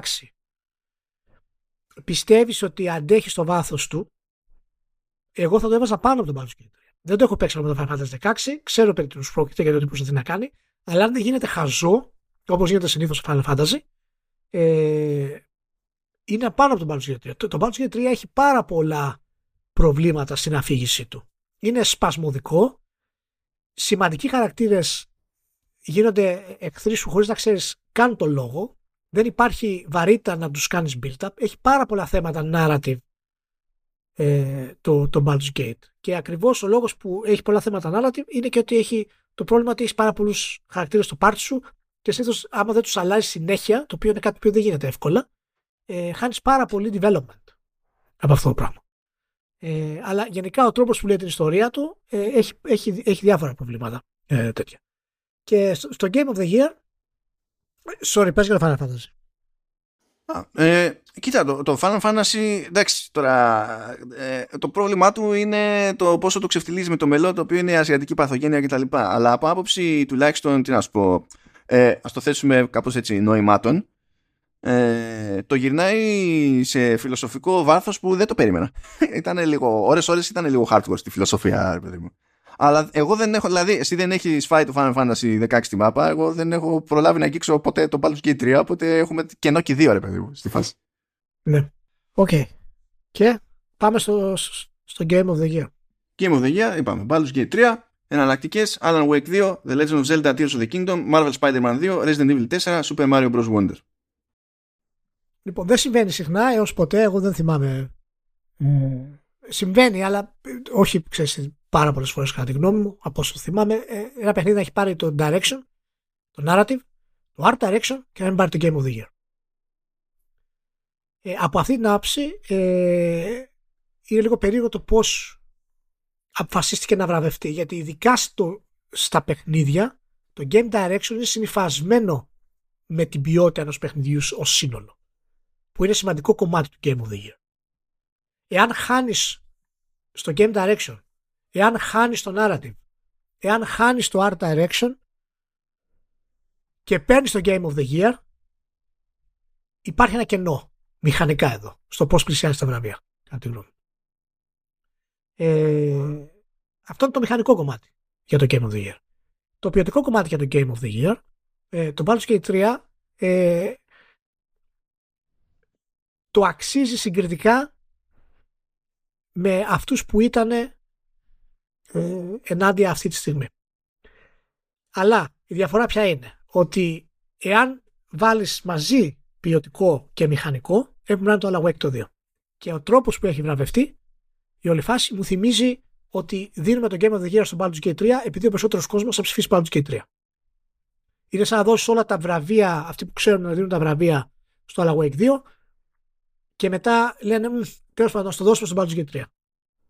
Αυτό το πράγμα. Έτσι, άρα, εάν δεν είναι το καλύτερο game direction του Baldur's Gate 3, το οποίο αφορά και το gameplay, αν δεν έχει το καλύτερο narrative του Baldur's Gate 3, το οποίο είναι σωστό, αν δεν έχει το καλύτερο art direction του Baldur's Gate 3, γιατί είναι καλύτερο από όλα τα υπόλοιπα; Γιατί είναι το καλύτερο Baldur's Gate 3. Ακριβώς. Οπότε είναι, είναι μέρος, έπρεπε να είναι υποψήφιο, κάτι νόμιμο. Είναι σίγουρα πιο ικανό και πιο άξιο η Game of the Year από Spider-Man 2 Καλά, ναι, Resident Evil Remake ε, και το Super Mario Bros. Wonder και αυτό παίζει, αλλά το βάζω γιατί το Baldur's Gate 3 έκανε κάτι ανεπανάληπτο για τα, για τα CRPGs. Αλλά μεταξύ Alan Wake 2 και Tears of the Kingdom ε, δεν είναι ξεκάθαρη η θέση του ως, ως νικητή. Θα έπρεπε έτσι όπως εξελίχθηκαν τα βραβεία να το πάρει το Alan Wake το 2 εάν έπρεπε να, να είμαστε δίκαιοι σύμφωνα με τη λογική των βραβείων. Αυτό το κομμάτι. Έτσι, από αυτή την άποψη. Θα συμφωνήσω. Το, το λέω περισσότερο. Ε, Παρ' όλα αυτά, το Baldur's Gate 3, παρά τα προβλήματά του, είναι κάτι σημαντικό για τα, για τα CRPGs. Δεν το συζητάμε καθόλου αυτό το πράγμα. Αλλά μέσα στο ασύλληπτο hype που χτίστηκε όλο το λανσάρισμά του και μετά, έχουν επηρεαστεί πάρα πολύ για να το βγάλουν Game of the Year, ενώ κατά τη γνώμη μου δεν είναι Game of the Year. Δεν θα πεθάνω, δεν θα κράξω, δεν είναι ότι είναι κακό παιχνίδι, μια χαρά RPG είναι, από τα καλύτερα RPGs που έχουμε δει τον τελευταίο χρόνο. Αλλά για Game of the Year, με αυτά που κάνει το Alan Wake, μου φαίνεται περίεργο.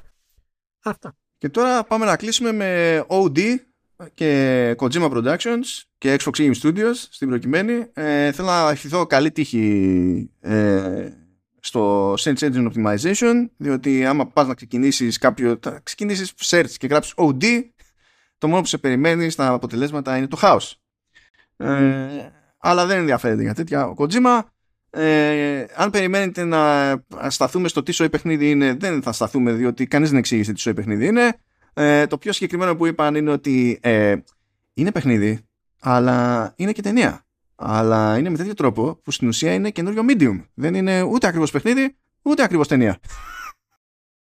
ε, οπότε, OK, okay, κομπλέ. Ε, είπε κάτι γενικότερες εκεί ο Kojima, bla bla cloud, κονέ με Xbox και τα λοιπά. Πάλι δεν οδηγούν κάπου συγκεκριμένα. Εμφανίστηκε βέβαια ο Jordan Peele, ο οποίος Jordan Peele σαν φάτσα ε, είναι γνωστός ως κομικός αλλά κατά τα άλλα είναι γνωστός για τις παραγωγές για τις ταινίες που γράφει που είναι horror και τα πηγαίνει καλά ε, και επειδή και το κλίμα από το τρέιλερ που είδαμε εκεί πέρα που ήταν περισσότερο tech demo παρά κάτι άλλο ε, είναι ότι μάλλον θα κινούμαστε προς horror και νομίζω ότι το OD υπάρχει επειδή θέλει να κάνει ενδεχομένως να κάνει ακόμα scratch εκείνο το itch που του άφησε το PT εμένα αυτή η θεωρία φύτρωσε στο, στο κεφάλι μου. Μάλιστα. Ε, νομίζω ότι ήταν ε, ειδικά μιλώντας για, για Kojima ε, δεν, δεν ξέρω πώς να το να το θέσω. Αυτός ο άνθρωπος καταρχάς ε, να σου πω, ε, βάφει τα μαλλιά του. Ε, ε, σίγουρα διαλέγει πλέον ρούχα ε, ώστε να κρύβει την μπάκα. Αλλά άμα προσέξεις πόσο πετάγεται το, το, το, το t-shirt προς τα έξω. Εντάξει, λογικό, λογικό. Αλλά, αλλά ο άνθρωπος είναι 60 χρονών. Ναι, ναι, ναι, εντάξει. Δεν έχει άσπρη τρίχα. Τι σημαίνει; Ε, μα δεν έχει φτιάξει Zelda ε, σαν τον Αονούμα για να υποφέρει, κατάλαβες. Όλα του έχουν πάει δεξιά στη ζωή. Ναι. Ε, εντάξει, ε, απλά είναι μία από τις στιγμές οι οποίες ήταν οι πιο, ε, η, η, πιο τρομερή στιγμή ας πούμε, στην όλη ας πούμε, εκδήλωση κατά τη γνώμη μου γιατί δείχνει ότι έχουμε πολύ λίγους στάρ σε αυτή τη βιομηχανία. Πραγματικούς στάρ οι οποίοι είναι όμως και ο Τέρ. Είναι σαν να βλέπουμε το, ε, τον Κισλόφσκι να τραγουδάει ας πούμε να βγαίνει και να τραγουδάει ε, με την Taylor Swift. Δηλαδή είναι, είναι ανεπανάληπτο αυτό που έχει καταφέρει αυτός ο άνθρωπος και η ποιότητά του, δηλαδή το όραμά του να φτιάχνει παιχνίδια δεν πτωείται από οτιδήποτε ε, και μπορεί να πάει σε Microsoft και να τους πει ότι εγώ θέλω να κάνω τελείως τρελό παιχνίδι το οποίο θα αλλάξει τη βιομηχανία και θα είναι νέο medium και θα χρησιμοποιεί το cloud gaming και θα προσλάβω και 400 τοπιούς και θα συνεργαστώ με σκηνοθέτες. Ε, ευχαριστώ. Και on the side φτιάχνω και το Death Stranding 2. Και παράλληλα φτιάχνω και το, το Death Stranding 2 για άλλη εταιρεία και να του πούνε πάρε ένα check να το κάνεις. Ε. Οπότε ε, ο τρόπος που γενικά ε, ξέρεις, ε, μίλησε και πόσο γενικά έτσι είναι άνθρωπος ο οποίος φαίνεται ότι είναι, είναι τρομερά έξυπνος. Τρομερά έξυπνος άνθρωπος και έχει αυτό το σταριλίκι πάνω του, το, το ποιοτικό σταριλίκι. Το οποίο δεν το έχουμε στη βιομηχανία. Και αν το συνδυάσεις αυτό, γιατί το, το, τον είσαι ο Dragman και να έχεις βγάλει το Last of Us ε, και να έχεις Star, είναι ok, γιατί τα παιχνίδια σου είναι, είναι pop culture, είναι pop. Αλλά το να είσαι ο, ο Kojima και να βγάλεις το Death Stranding και να είσαι pop, έχει πολύ μεγάλη διαφορά. Πολύ μεγάλη. Ε, ναι, γιατί δεν μένει ποτέ ακίνητος, ρε παιδί μου. Δηλαδή στην πραγματικότητα ο, ο Kojima. Και είναι παιχνίδια τα οποία τα, δεν μπορούν να είναι pop. Είναι αδιανόητο να είναι pop τα παιχνίδια που κάνει. Ο, ο Kojima δεν είναι του refinement. Είναι το. Τι, τι, τι, τι, τι, τι κουλό με παίρνει να κάνω αμέσως μετά. Είναι τέτοια φάση. Είναι, είναι, είναι, μοναδική, είναι μοναδική περίπτωση πραγματικά και είναι, είναι πραγματικά μια, μια διάνοια και ο, ο, ο λόγος που είναι πραγματικά σε, πολύ, σε τόσο μεγάλο επίπεδο είναι και η ικανότητά του να διοικεί ομάδες. Κοίτα, σίγουρα είναι αυτό, αλλά ε, ε, το, το πόσο ανομαλία είναι ο Kojima είναι, και, είναι ταυτόχρονα και πιστεύω απόρρια μιας γενικότερης παθογένειας βιομηχανίας που κάνει ό,τι μπορεί ώστε να μην αφήνει ε, το, μια δημιουργική κεφαλή να ξεχωρίζει και να έχει εκτόπισμα μέσα στις λοιπές εταιρείες και τέτοια. Κάνουν ό,τι μπορούν ενώ ο Kojima πέτυχε χρονικά ρε παιδί μου να ανεβεί τόσο ώστε όταν πήραν χαμπάρι οι εταιρείες ότι πρέπει να τα μαζεύουν κάτι τέτοια για να έχουν τον έλεγχο να έχει χαθεί ήδη αυτό το παιχνίδι ας πούμε και να μην μπορεί να μαζέψει ποτέ κανένας τον Kojima. Δεν ξέρω ποιος άλλος μπορεί να το κάνει δηλαδή αυτό να βρεθεί σε αυτή τη θέση. Χέσε την ικανότητα. Έτσι. Δεν νομίζω, δεν, δεν νομίζω να, να βρεθεί γιατί θα πρέπει κάποιος να έχει την προϊστορία αυτή. Μπορεί άνθρωποι σαν το, δηλαδή ακόμα και άνθρωποι παλιότεροι σαν τον Γκέν Λεβίν, που είναι από τους πιο πρόσφατους που ήταν ενεργοί ας πούμε και είχαν αυτή τη δυνατότητα όντως. Ε, πέρασε χρόνος. Δηλαδή κάνανε το μεγάλο τους όνειρο, κάνανε τον Bioshock και μετά τέλειωσε. Δεν μπορούσε να επαναλάβει αυτό το πράγμα. Ο Kojima φαίνεται ότι είναι σε μια ανωδική πορεία στα 60 του ως star στις βιομηχανίες κάνοντας οτέρ πράγματα. Δηλαδή σαν να πάει Marvel και να πει στο, στο Stanley Kubrick πάρε 400 εκατομμύρια να κάνεις ό,τι ταινία θες. Δεν γίνεται αυτό. Είναι, είναι ανεπανάληπτο μάλλον. Κάτι μου. Τρομερό πράγμα. Τρομερό. Ε, και το παιχνίδι τώρα καταλαβαίνεις τι πρόκειται να είναι, έτσι. Όχι, δεν καταλαβαίνω, Ηλία. Μην μη λες τέτοιες μπουρδες τώρα. Κανείς δεν καταλαβαίνει. Δεν καταλαβαίνει. Εγώ το κατάλαβα. πάρα πολύ. Καλά, λοιπόν, τώρα εντάξει.